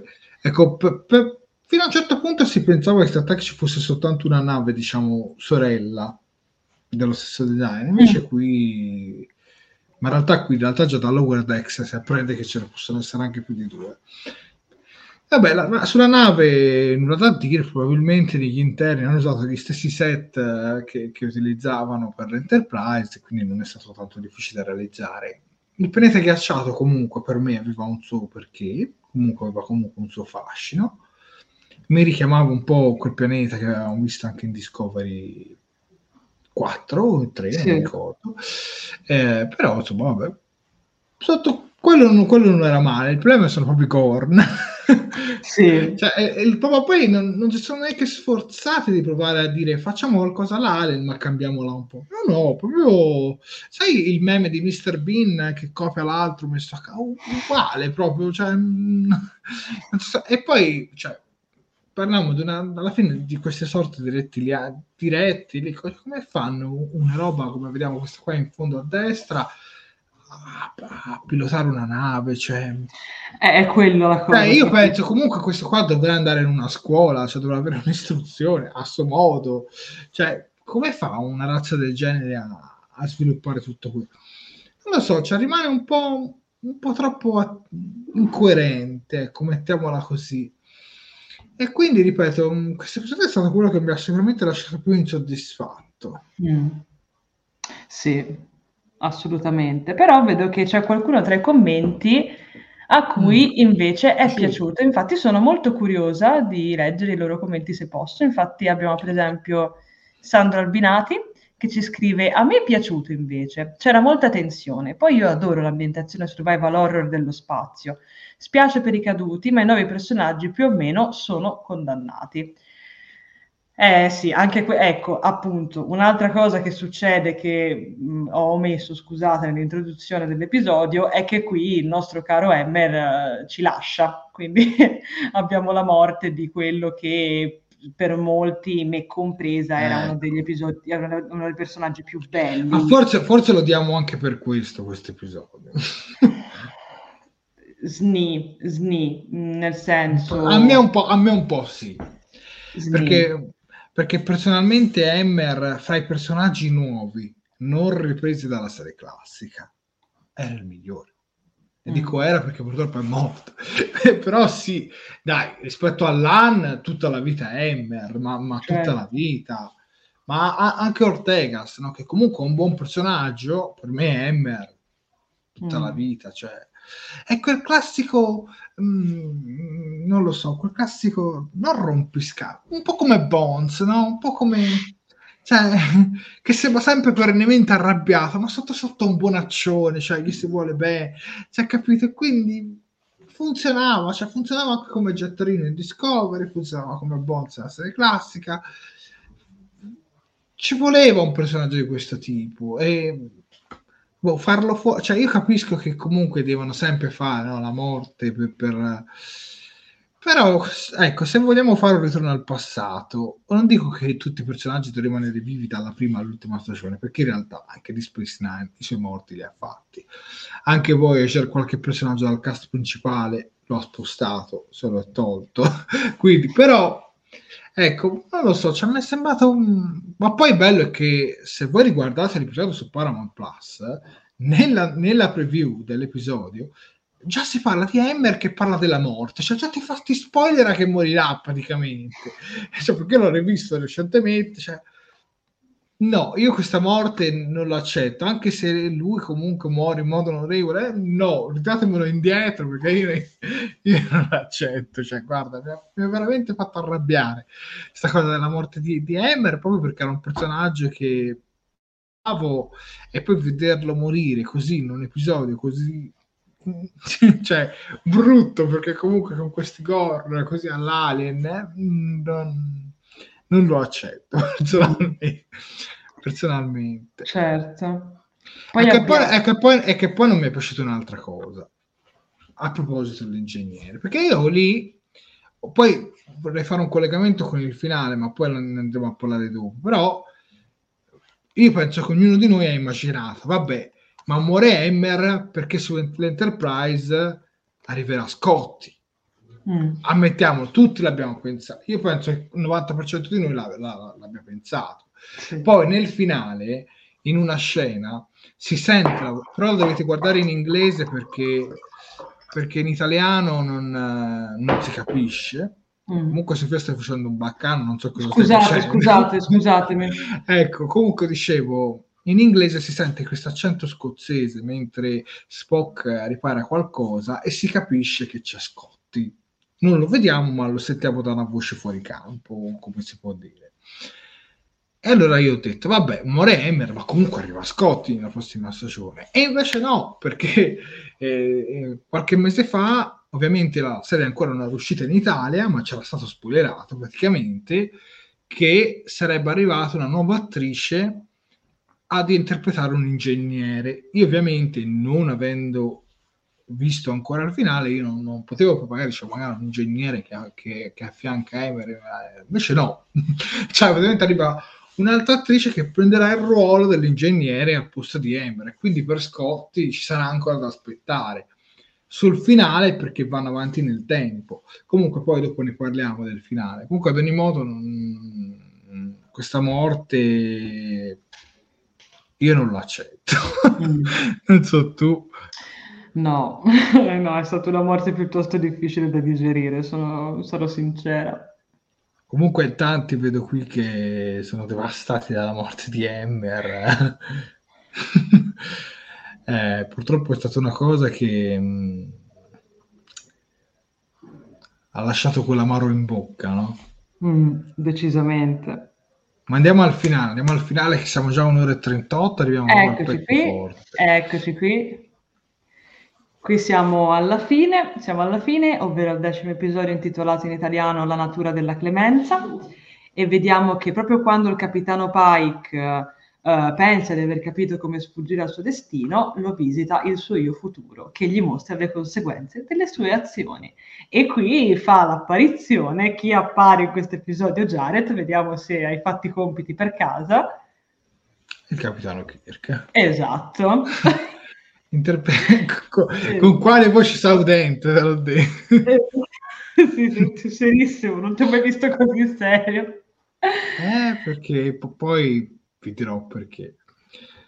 Allora, allora, l'episodio in sé a me non, non è dispiaciuto. Sinceramente l'episodio in sé l'ho trovato interessante, un grande omaggio all'episodio La navicella invisibile della serie classica. Praticamente alcune inquadrature erano proprio le stesse.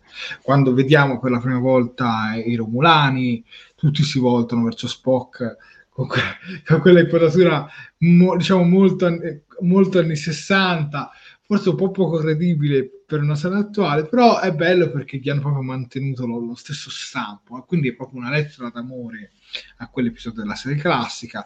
Le divise romulane sono veramente una rivisitazione, ma senza esagerare, delle divise romulane della serie classica. Eh, vediamo anche Ura che c'ha il colletto tirato in qua, come aveva un po' nella serie classica. Però, ecco, magari mi aspettavo che, visto che andiamo avanti nel tempo, che magari questa Ura si sarebbe fatta i capelli come quella della serie classica, che magari gli attori nel volto si sarebbero un po' invecchiati, invece rimangono così come se fosse passato neanche un giorno. Ecco, magari sotto il punto di vista qualcosina in più la potevano fare, anche un taglio di capelli diverso, ecco, ma... Cioè, è un po' come quando vedevamo gli episodi di Voyager avanti nel tempo e praticamente vedevamo i personaggi con i capelli bianchi ma la stessa capigliatura. Eh, io immagino che voi eh, dieci venti anni fa magari non avete avuto sempre la stessa capigliatura, magari nel corso degli anni l'avete cambiata. Io ne eh, voglio quanto no, io la cambio ogni tre quattro anni, cambio taglio di capelli, vabbè. Questi sono piccoli dettagli, però comunque in generale l'ho trovato un episodio... Uh, Beh, cioè un, un, bel, un buon finale, ecco. Poi, ecco, come ci fa notare anche Rico Piredda, eh, quando tutti si girano a guardare Spock e lui imperturbabile in, in pertur- si alza il sopracciglio. Ho detto, una lettera d'amore a, alla navicella invisibile. E poi è bello perché comunque vediamo eh, un po' questo, diciamo, futuro imperfetto, chiamiamolo così, dove c'è Pike al posto di, di, al posto di Kirk, perché eh, lui non è morto e di conseguenza lui è rimasto a bordo dell'Enterprise. E nonostante Pike sia un capitano molto più pacato, da dei modi completamente diversi dal capitano Kirk, a volte, eh, come dicono i napoletani, serve un po' con un po' di cazzimma, no? Che, che, che, pa- che in questo caso non c'ha eh, rispetto a Kirk. E quindi, no, guarda, è veramente, ti ripeto, è veramente un buon episodio. L'unica cosa che non mi è piaciuta, sinceramente, è proprio il Kirk. perché sinceramente quest'attore che, che si chiama Paul Wesley, se non ricordo male, sì. ecco che non, non mi ha molto convinto onestamente, ma non tanto per l'interpretazione in sé, ma quanto per come lo è fisicamente. Fai vedere una delle immagini che avevamo preparato. Eccoci qui. Ecco, fisicamente, parliamoci chiaro, non ha il fisico di, mm.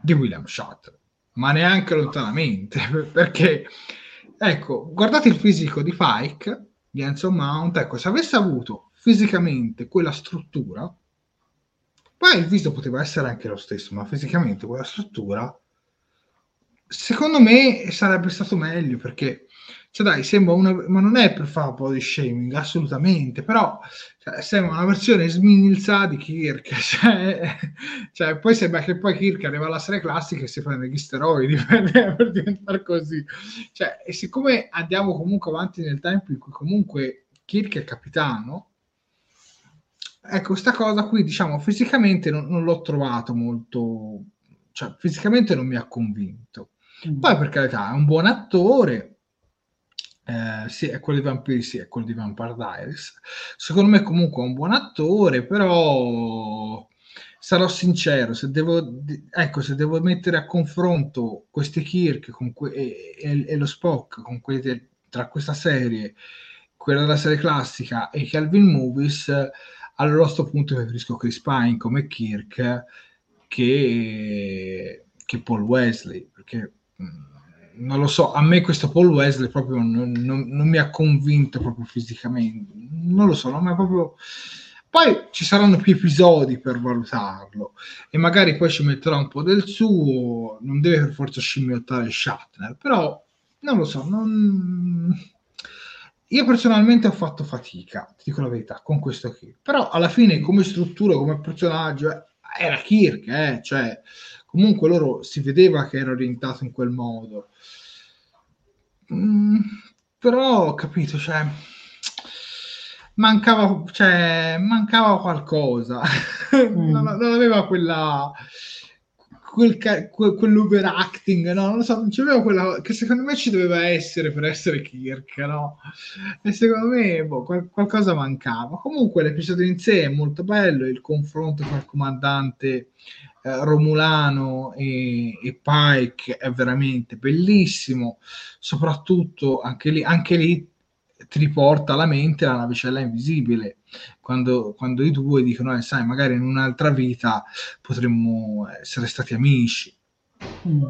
e soprattutto ti fa anche capire come mh, non devi per forza ricorrere a, cioè, ogni tanto è, è saggio mettere anche da parte l'orgoglio e Senza, senza per forza ricorrere a, alle, maniere fo- alle maniere forti, ecco. Devo dire che è stato veramente un, uh, un, un ottimo episodio. Se puoi tornare anche un po' indietro con le immagini, mi è piaciuto anche il confronto fra, diciamo, il Pike di questo futuro e, e il Pike del, che, che abbiamo conosciuto sino ad ora.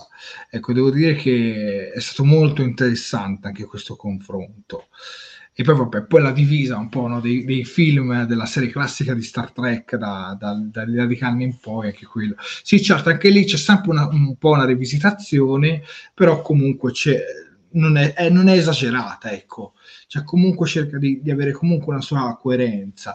E anche questa cosa qua mi è, mi è piaciuta molto. Comunque, in generale, ecco, i Romulani sono, diciamo, non sono stati stravolti. Comunque i Romulani, secondo me, gli hanno comunque mantenuto quel background che avevano nella serie classica e oltre.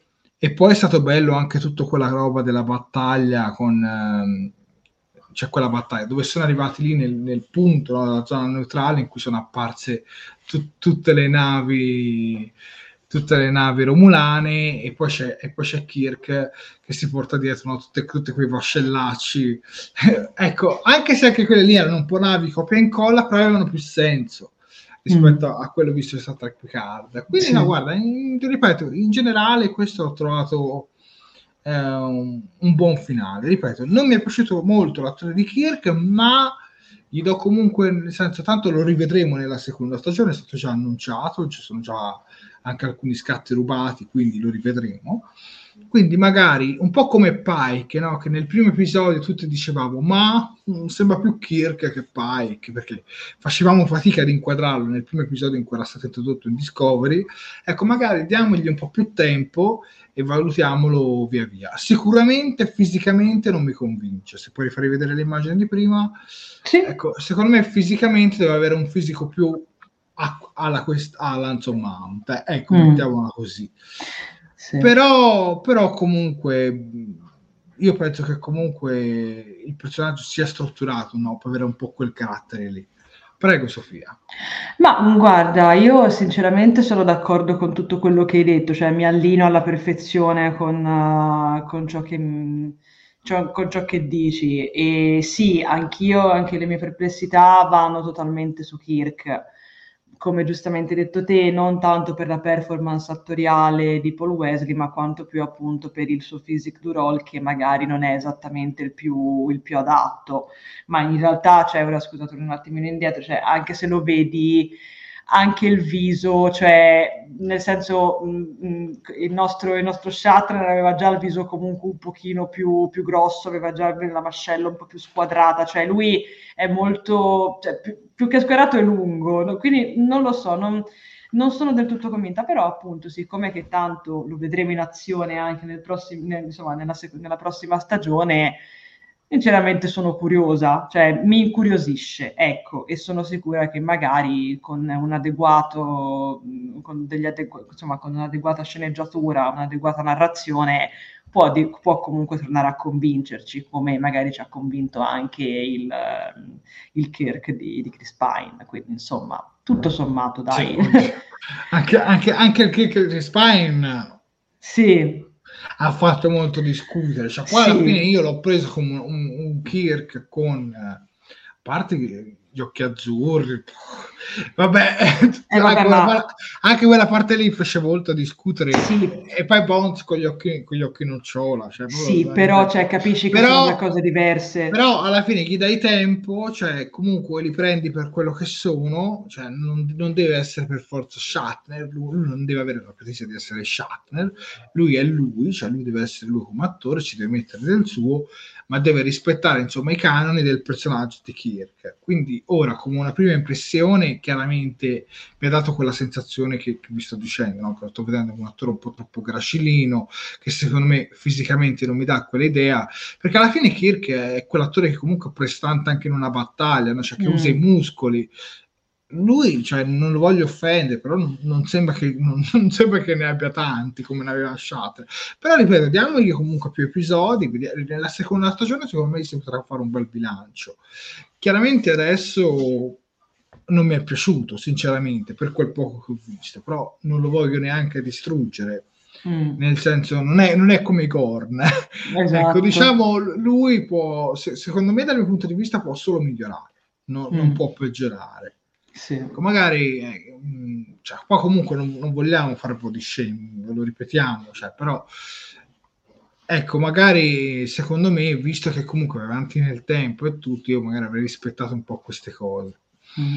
E beh, che poi un'altra cosa che avrei voluto vedere era magari Ura con i capelli che richiamassero un po' quelli che avevano la serie classica, tutto qua. Sare- secondo mm. me sarebbe stata una bella una bella citazione, perché comunque mi viene da pensare, quando andremo avanti con le serie, non intendo la seconda stagione, ma quando arriveremo alla quarta, alla quinta stagione, pensate davvero che tutti i personaggi avranno sempre gli stessi tagli di capelli?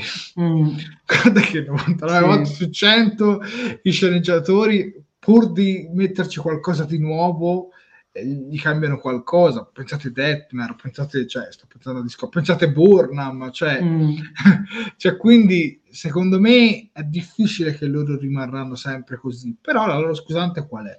Che questo è un futuro imperfetto, cioè che comunque poi non verrà realizzato, perché comunque lui, tor- cioè Pike torna sui suoi passi, cioè annulla l'invio della lettera e capisce che forse è meglio se non, non fa questa cosa. Esatto.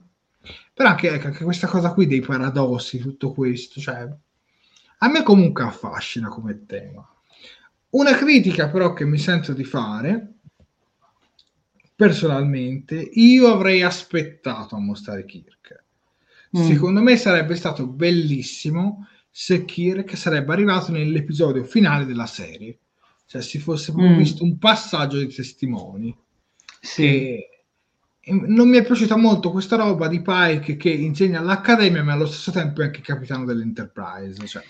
Sì, allora, è ecco. vero che anche lì ci sono già altri casi, perché Worf si fa i cavoli su di Space Nine, però quando c'è una missione sulla, sull'Enterprise fa scusate, devo andare con l'Enterprise e poi ritorno dopo. Quindi mi immagino che lui facesse qualcosa del genere, cioè quando Pike mm. aveva bisogno di, di, di fare qualcosa con l'Enterprise, si tornava sull'Enterprise e poi nel tempo libero tornava ad insegnare. Mi dà un po' un'idea del genere, un po' come è successo con Worf, mm. mettiamola così.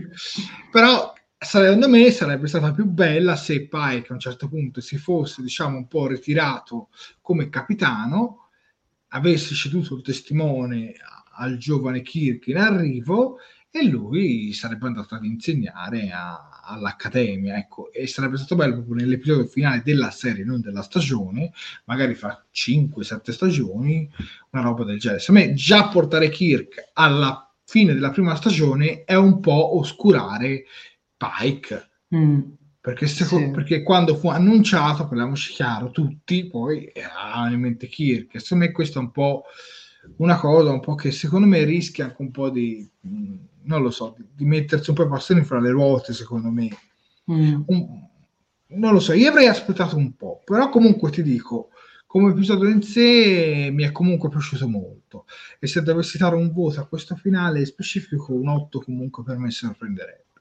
Sì, nonostante no, ci siano no. comunque delle riserve, cioè ci sono comunque de- delle cose che mi hanno convinto meno. E poi mi è piaciuta anche comunque la risoluzione su Una, mm. perché in tutto l'episodio hai visto c'è avete visto c'è Pike che non vede Una e dice ma perché non ha... cioè se lo chiede, no? Sì. Però allora quando arriva La'an dalla dalla nave di Kirk, che è un comandante, mi sembra non è più tenente, mi sembra sia salita sì. di livello, Uh, le dice ma hai parlato di recente con, uh, con numero uno, con Una? E lei fa no, ma io non ci posso parlare, ma nemmeno lei. Cioè fa capire, come dire, come faceva a parlarci se è tipo messa, che ne so, in prigione da qualcosa del genere. Quindi anche lì quella parte lì è molto interessante. Infatti io sono mm. curioso per la seconda stagione, perché mi piacerebbe capire se riusciranno a salvarla, un po' come è successo al capitano Freeman nei Lower Decks, oppure semplicemente non ci riusciranno, mm. o magari è un qualcosa che affronteranno nelle stagioni successive. Comunque questo mistero mi, mi intriga, ecco, preferisco più una roba, una risoluzione del genere piuttosto che alla morte di un personaggio come Hemmer. Ecco, una risoluzione del genere sicuramente l'apprezzo. E la cosa che mi ha lasciato molto l'amaro in bocca, che ripeto ho amato questo finale, è il fatto che sentiamo in inglese la voce scozzese di Scotty mentre Spock ripara un qualcosa nei tubi di Jeffries, mi pare. In italiano sta cosa si perde perché è doppiato senza alcun accento, eh, pro- probabilmente non ci avranno pensato. E, e poi però apprendiamo che nella seconda stagione non ci sarà Scotty, ma ci sarà un altro ingegnere, quindi per Scotty dovremmo an- ancora penare. Ecco, mi, mi sarebbe piaciuto, ecco, dire vabbè, rinunciare a Hemmer, però mi arriva Scotty, perché comunque mm. è uno dei membri più anziani dell'Enterprise, quindi avrebbe anche senso vederlo un po' prima di, che so, di Bones, comunque lui è anziano, però, però capito. Boh, cioè la mia idea è che comunque da qui alla fine della serie stessa, non intendo la seconda stagione, che piano piano certi personaggi come McCoy e Scotty prima o poi saliranno a bordo mm. e prenderanno il loro spazio, anche perché cioè, è inverosimile pensare che Ura sia arrivata prima di tutti loro ed è il membro più giovane, cioè mi viene da pensare, boh, secondo me prima o poi arriveranno, capito? E, e se guardiamo anche i film Kelvin, che sono ambientati un po' prima, che poi vabbè i film Kelvin sono una roba secca, sì, infatti, cioè, Beh, però ci sono anche, anche da prima, capito? Prima che iniziasse anche la, la vera propria missione quinquennale, quindi anche qui, cioè, quando tu vedi la serie classica loro sono già a bordo, quindi in qualche modo devono essere stati introdotti nella nave, mm. e quindi spero che tutto questo prima o poi si vedrà su Strange New World. Prego Sofia. Sì, cioè appunto sono, ma te l'ho detto Jared, cioè nel senso io sono d'accordo con tutto quello che stai dicendo, ovviamente cioè, io non, non mi appello ai film della Kelvin perché appunto sono una cosa parallela, cioè sono, sono, in un, sono in un universo diciamo alternativo, sono qualcosa di diverso, cioè non, non si possono comparare con, con gli eventi della, della serie classica o con gli eventi appunto che vengono mostrati qui, ma anche lo stesso Kirk, cioè nel senso a me personalmente... Poi, nel senso, concludo, mi ha dato meno noia, cioè, nel senso, alla fine Chris Pine non mi ha disturbata, perché sì, è vero, è lontanissimo da Shatner, però non è il Kirk di Shatner, cioè, è un'altra cosa, cioè, capito? È una versione alternativa, così come lo Spock di Zachary Quinto non è lo Spock di Nimoy, e così come il Bones di... Di, di, di Karl Urban non è di Forest Kelly, cioè ovviamente, quindi ti dico mi ha disturbato meno, questo Kirk è chiaro che disturba di più, poi per il resto Jared concordo con te, tra l'altro bellissimo perché c'è, mi sembra Corrado che c'è perché scritto che oltre che alla... Mh, ai capelli, alla capigliatura bellissima, no, Santino Romano, scusa, oltre alla capigliatura bellissima di Ura, rivuole anche le unghie, effettivamente Ura ha delle unghie spettacolari, nella serie, no, c'ha delle unghie bellissime Ura nella serie classica, quindi sì, speriamo che se le faccia presto. Io personalmente non ho altro da dire, sono completamente concorde con te. Leggiamo un po' le opinioni dei nostri spettatori. Davide Piscillo ci dice ma perché si hanno in mente di inoltre di fare magari spin-off su Kirk e la sua astronave, chissà. mm. Poi salutiamo Positrone settantasei che ci ha raggiunto con la, con la sua poesia, ci dice ahimè ho saputo tardi che stavo per perdere l'incontro con i miei baluardi e la comune Trekmania che ci prende e ci porta via, che dire di Discovery della continuity non troppo adulta. Va bene, va bene, ben, ben collegato Positrone. Poi saluto anche Nefasto e... c'erano altri commenti interessanti che adesso mi sono perso, ecco. Corrado ci dice, beh, Ura è arrivata come cadetto, altri saranno già ufficiali o sottufficiali. Mm. Sì, in effetti. Ecco, comunque il personaggio di Ura è stato molto interessante, secondo me, sì. Anche nella sua evoluzione. Perché anche lei non sapeva la sua parte, cioè lei praticamente era una di quella che aveva ottimi voti, sarebbe potuta andare su qualsiasi, per fare qualsiasi lavoro sostanzialmente. Cioè doveva trovare il suo spazio di mondo mm. e nonostante nell'Enterprise comunque si trovasse bene non sapeva effettivamente se fosse quella diciamo il suo posto nel mondo, nell'universo, chiamiamola così.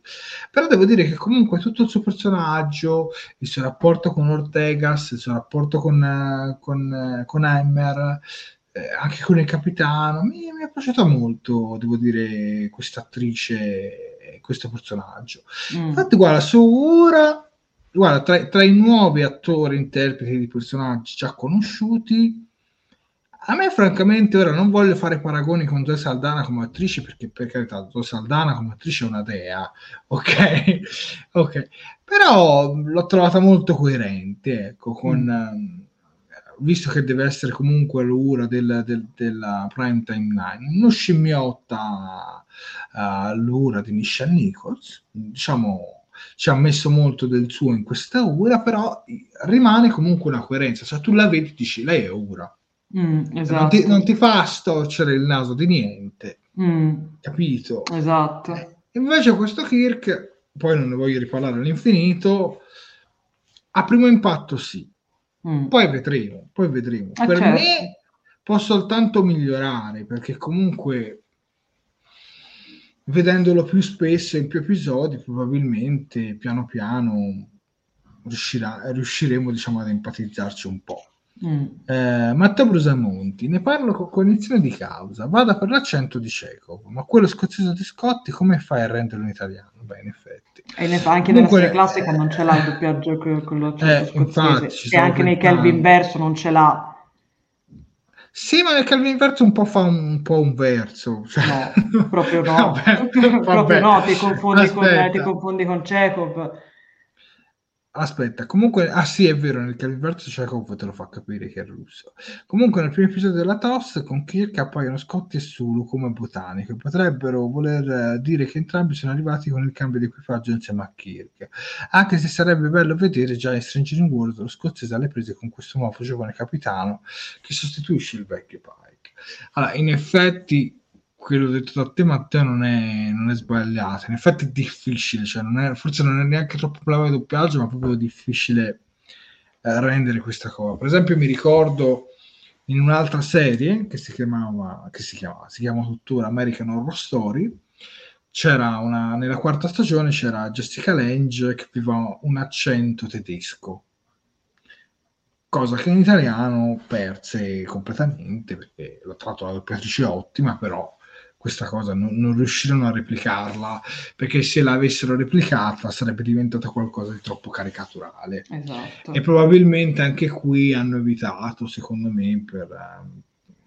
Esatto, ma questa cosa tra l'altro è successa anche con Kate Mulgrew nella serie Orange is the New Black, che il suo personaggio praticamente è russo, sì, ma lei nella versione italiana non ha l'accento russo, ma appunto lo stesso Scotti non ha mai avuto l'accento, l'accento eh, vabbè, scozzese. Ma io sono io però sono eh. fan dei doppiaggi anni ottanta, anch'io anch'io Alessandro però... Rossi, Alessandro Rossi, doppiatore che poi abbiamo conosciuto per, per Jean-Luc Picard, che doppiava Ivan Drago, e cioè ti spiezzo in due, cioè con quell'accento ti va a far capire, no, che fosse un po', che tra l'altro poi si è scoperto, vabbè, non c'entra nulla con Star Trek, ma che non fosse poi completamente russo, ma uh, poi fosse u- ucraino in, in Creed due, perché comunque lì si parlava di Unione Sovietica, non proprio di Russia, in Rocky quattro, ma questa è un altro franchise.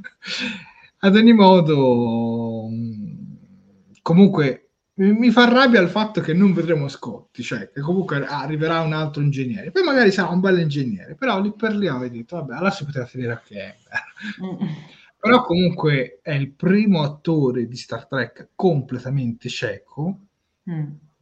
che recita per, per, per un'intera stagione sostanzialmente, e, e non era mai stato fatto sino ad ora, e quindi applausi per l'attore che secondo me ha fatto un lavoro incredibile, soprattutto uh, considerando magari quante scene sono state girate con, uh, come si dice, il technobubble, come si dice quando c'è quella, quando devono usare praticamente uno strumento fantascientifico, ma ovviamente tu mentre reciti non lo fa quell'effetto che poi noi vediamo grazie a, agli effetti speciali, no?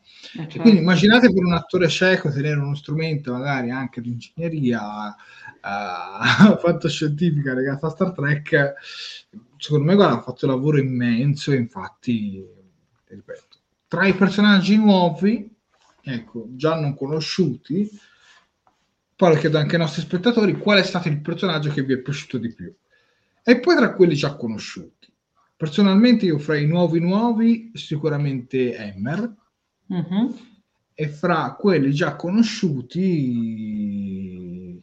è dura, perché, perché Pike, Spock eh, e Ura li metto quasi tutti sullo stesso livello, ma in realtà mi è piaciuta anche numero uno, ma numero uno dire già conosciuta, anche lì abbiamo visto veramente poco, mm. ma lo so, però ti dico sicuramente loro tre.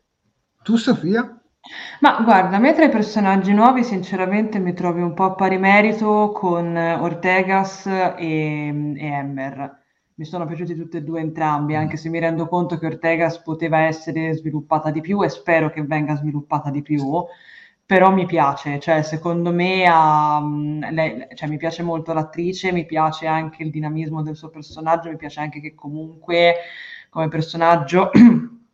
sia effettivamente anche molto umano, cioè anche ci sono dei momenti in cui magari lei tentenna, ci sono dei momenti in cui è indecisa, magari te- ha paura di fare determinate cose, e questo secondo me la rende, la rende molto bella, cioè, e infatti ti dico, spero che, che insomma che la portino avanti. E poi vabbè, Hemmer per tutti i motivi di cui sopra, quindi non starò a ripetermi. E tra i personaggi invece già conosciuti io ti voto Ura, perché nonostante lo Spock acerbo che vediamo qui sia magnifico, nonostante, vabbè, Spock è grandissima cotta di Star Trek dall'alba dei tempi, nonostante la mia prima fosse stata Scotty, però devo dire che Ura è stata quella che mi è piaciuta di più, cioè mh, almeno all'interno di questa prima stagione, veramente, veramente tanto. Chapel?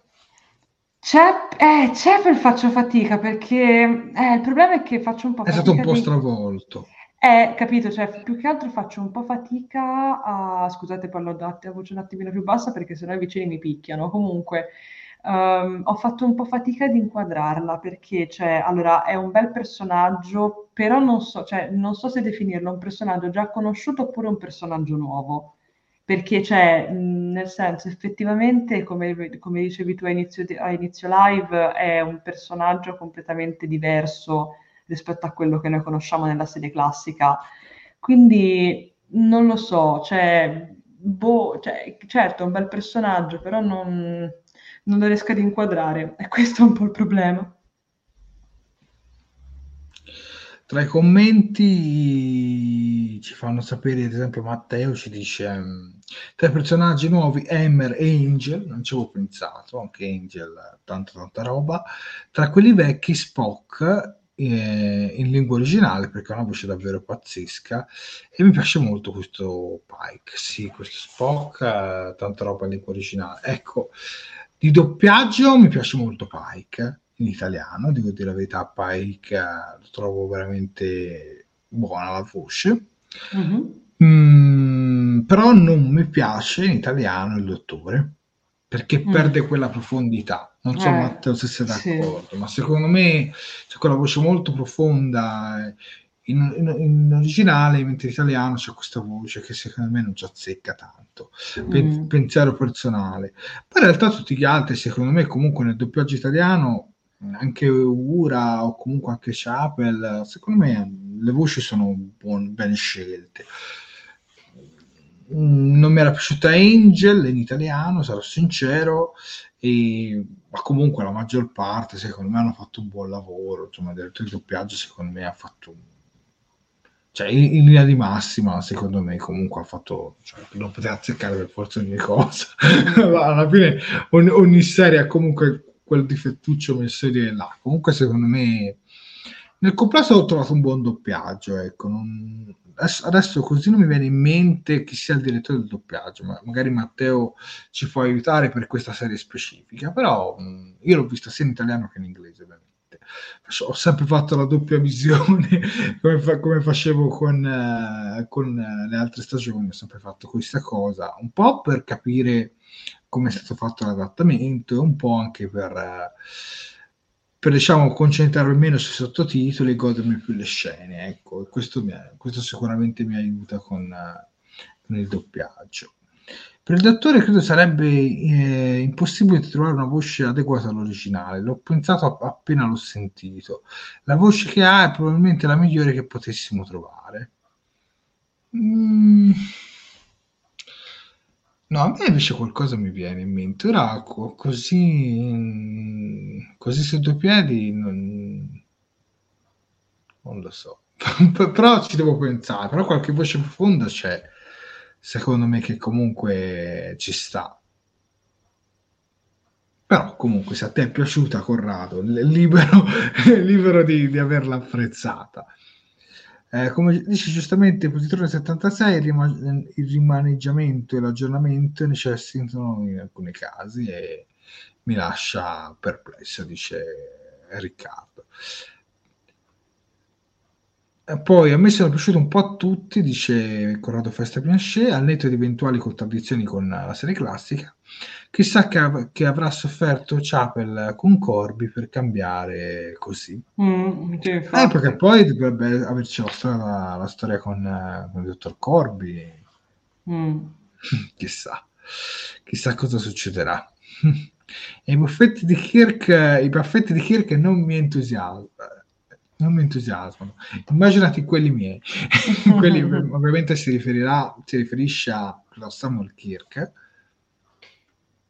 Ecco, anche Samuel Kirk è stato un personaggio che, cioè, all'inizio te l'hanno buttato lì che sembrava quasi, no, che, che fosse interessante, no? Cioè, poi l'hanno messo molto da parte, cioè, mm. da ultimo l'hanno, l'hanno utilizzato per, per estorcere informazioni sul fratello. Cioè, boh, cioè, da ultimo è stato veramente, secondo me, mal utilizzato.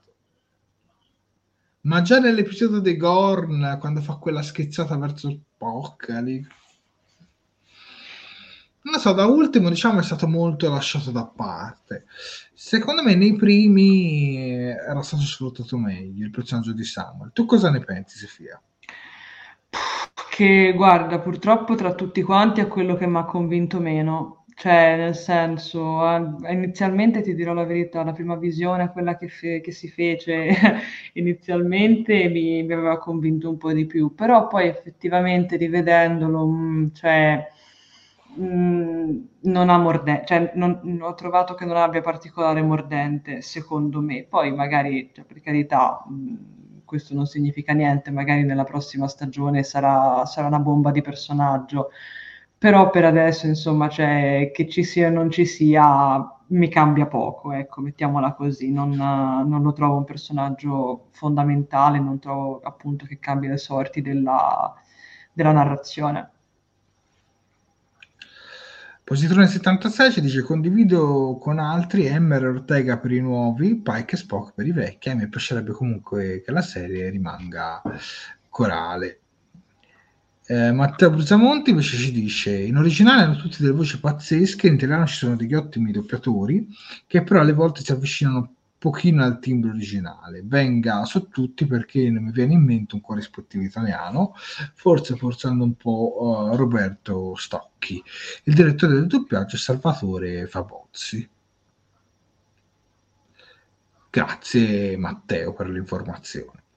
E poi Mauro Parlante ci dice: come premesso adoro questi nuovi Borg, al di là di loro dico Hemmer come nuovo inaspetta- e inaspettatamente, T'Pring perché ce la mostra sotto una luce nuova e meno stile. Dai, comunque... Mm. Comunque, dai, io direi che siamo a due ore e un quarto di diretta, quindi sarebbe forse arrivato il momento di avvicinarci ai, ai saluti. Io comunque ringrazio tutti gli spettatori per essere rimasti collegati con noi sino all'una e un quarto di notte, quindi direi un applauso è necessario. Ringrazio Sofia per avermi aiutato e per avermi accompagnato in questa diretta.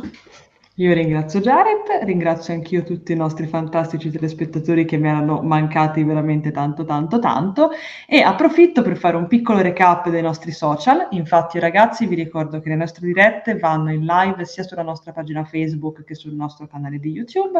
Mi raccomando, se non l'avete ancora fatto, iscrivetevi al canale di YouTube, cliccate sulla campanellina, commentate così ci diamo la buonanotte, mettete un bel mi piace alla diretta e condividete. Facebook anche lì, mi raccomando, se non l'avete ancora fatto, un bel mi piace alla diretta, un bel mi piace alla pagina, tanti bei commenti così ci salutiamo, e anche lì qualche, tante belle condivisioni, perché più siamo e più ci divertiamo.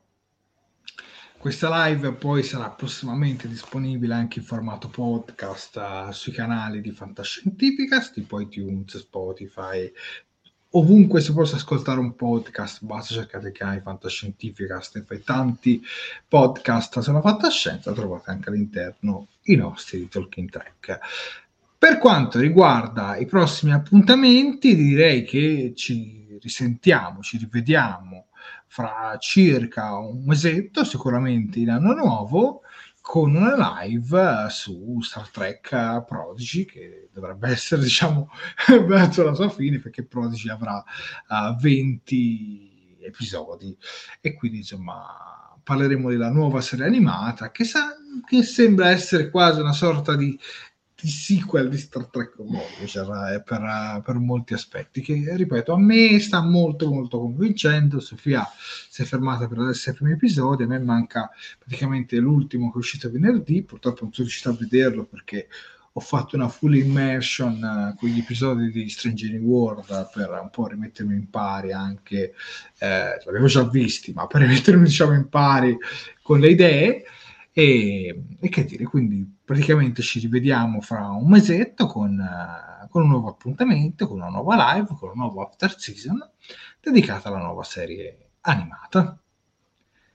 Direi che è arrivato il momento di salutarvi, ma ringrazio Positroni settantasei per una donazione di cinque euro e che ti ringraziamo, e ci dice buon Natale, quindi ci ha fatto anche il regalo di Natale. Grazie Positrone, grazie Coppe. Mille bene, direi di lanciare la clip. Si va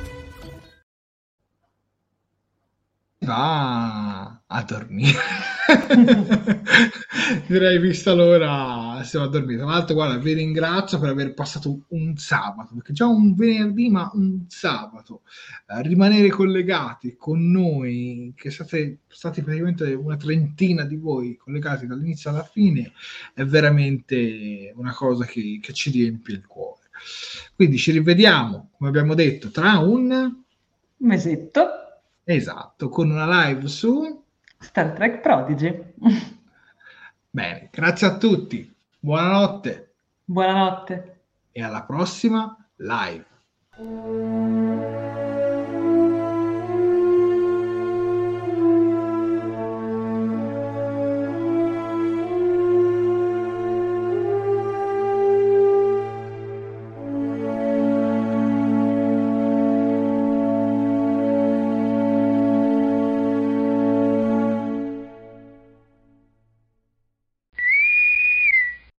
Fantascientificast e Talking Trek sono produzioni amatoriali, non si intende infrangere alcun copyright, i cui diritti appartengono ai rispettivi detentori. Fantascientificast e Talking Trek non sono in nessun modo affiliati o sponsorizzati da C B S Corporation o da chi detiene l'uso del marchio Star Trek in Italia. Il podcast ha carattere esclusivamente ricreativo e divulgativo, non ha alcun scopo di lucro e viene diffuso gratuitamente. Autorizzazione S I A E cinque sei uno due cinque tre cinque nove. Nessun byte e nessun tribolo sono stati maltrattati durante la produzione di questo podcast. Enjoy all your favorite sports like never before at BetMGM. Sign up using code CHAMPION and receive up to fifteen hundred dollars back in bonus bets if you don't win your first bet. When you register with BetMGM, you'll get instant access to a variety of parlay selection features, live betting options, and the best daily promotions in the business. And with BetMGM at your fingertips, every play and every game matters more than ever. Remember to use code CHAMPION and receive up to fifteen hundred dollars back in bonus bets if you don't win your first bet. Place your money line, prop, or parlay bets with the king of sportsbooks today. BetMGM and GameSense remind you to play responsibly. See Bet M G M dot com for terms. twenty-one plus only. Virginia only. New customer offer. Subject to eligibility requirements. Rewards are non-withdrawable bonus bets that expire in seven days. Gambling problem? Call one eight hundred gambler. Promotion. Promotional offer not available in Washington, D C As humans, we're naturally driven by the search for better. But when it comes to hiring, the best way to search for a candidate isn't to search at all. Don't search, match with Indeed. When I was looking to hire someone, it was so slow and overwhelming. I wish I had used Indeed. If you need to hire, you need Indeed. Indeed is your matching and hiring platform, with over three hundred fifty million global monthly visitors according to Indeed data, and a matching engine that helps you find quality candidates fast. Ditch the busy work. Use Indeed for scheduling, screening, and messaging so you can connect with candidates faster. And Indeed doesn't just help you hire faster. ninety-three percent of employers agree Indeed delivers the highest quality matches compared to other job sites, according to a recent Indeed survey. And listeners of this show will get a seventy-five dollars sponsored job credit to get your jobs more visibility at Indeed.com slash podcast. That's Indeed.com slash podcast. Terms and conditions apply.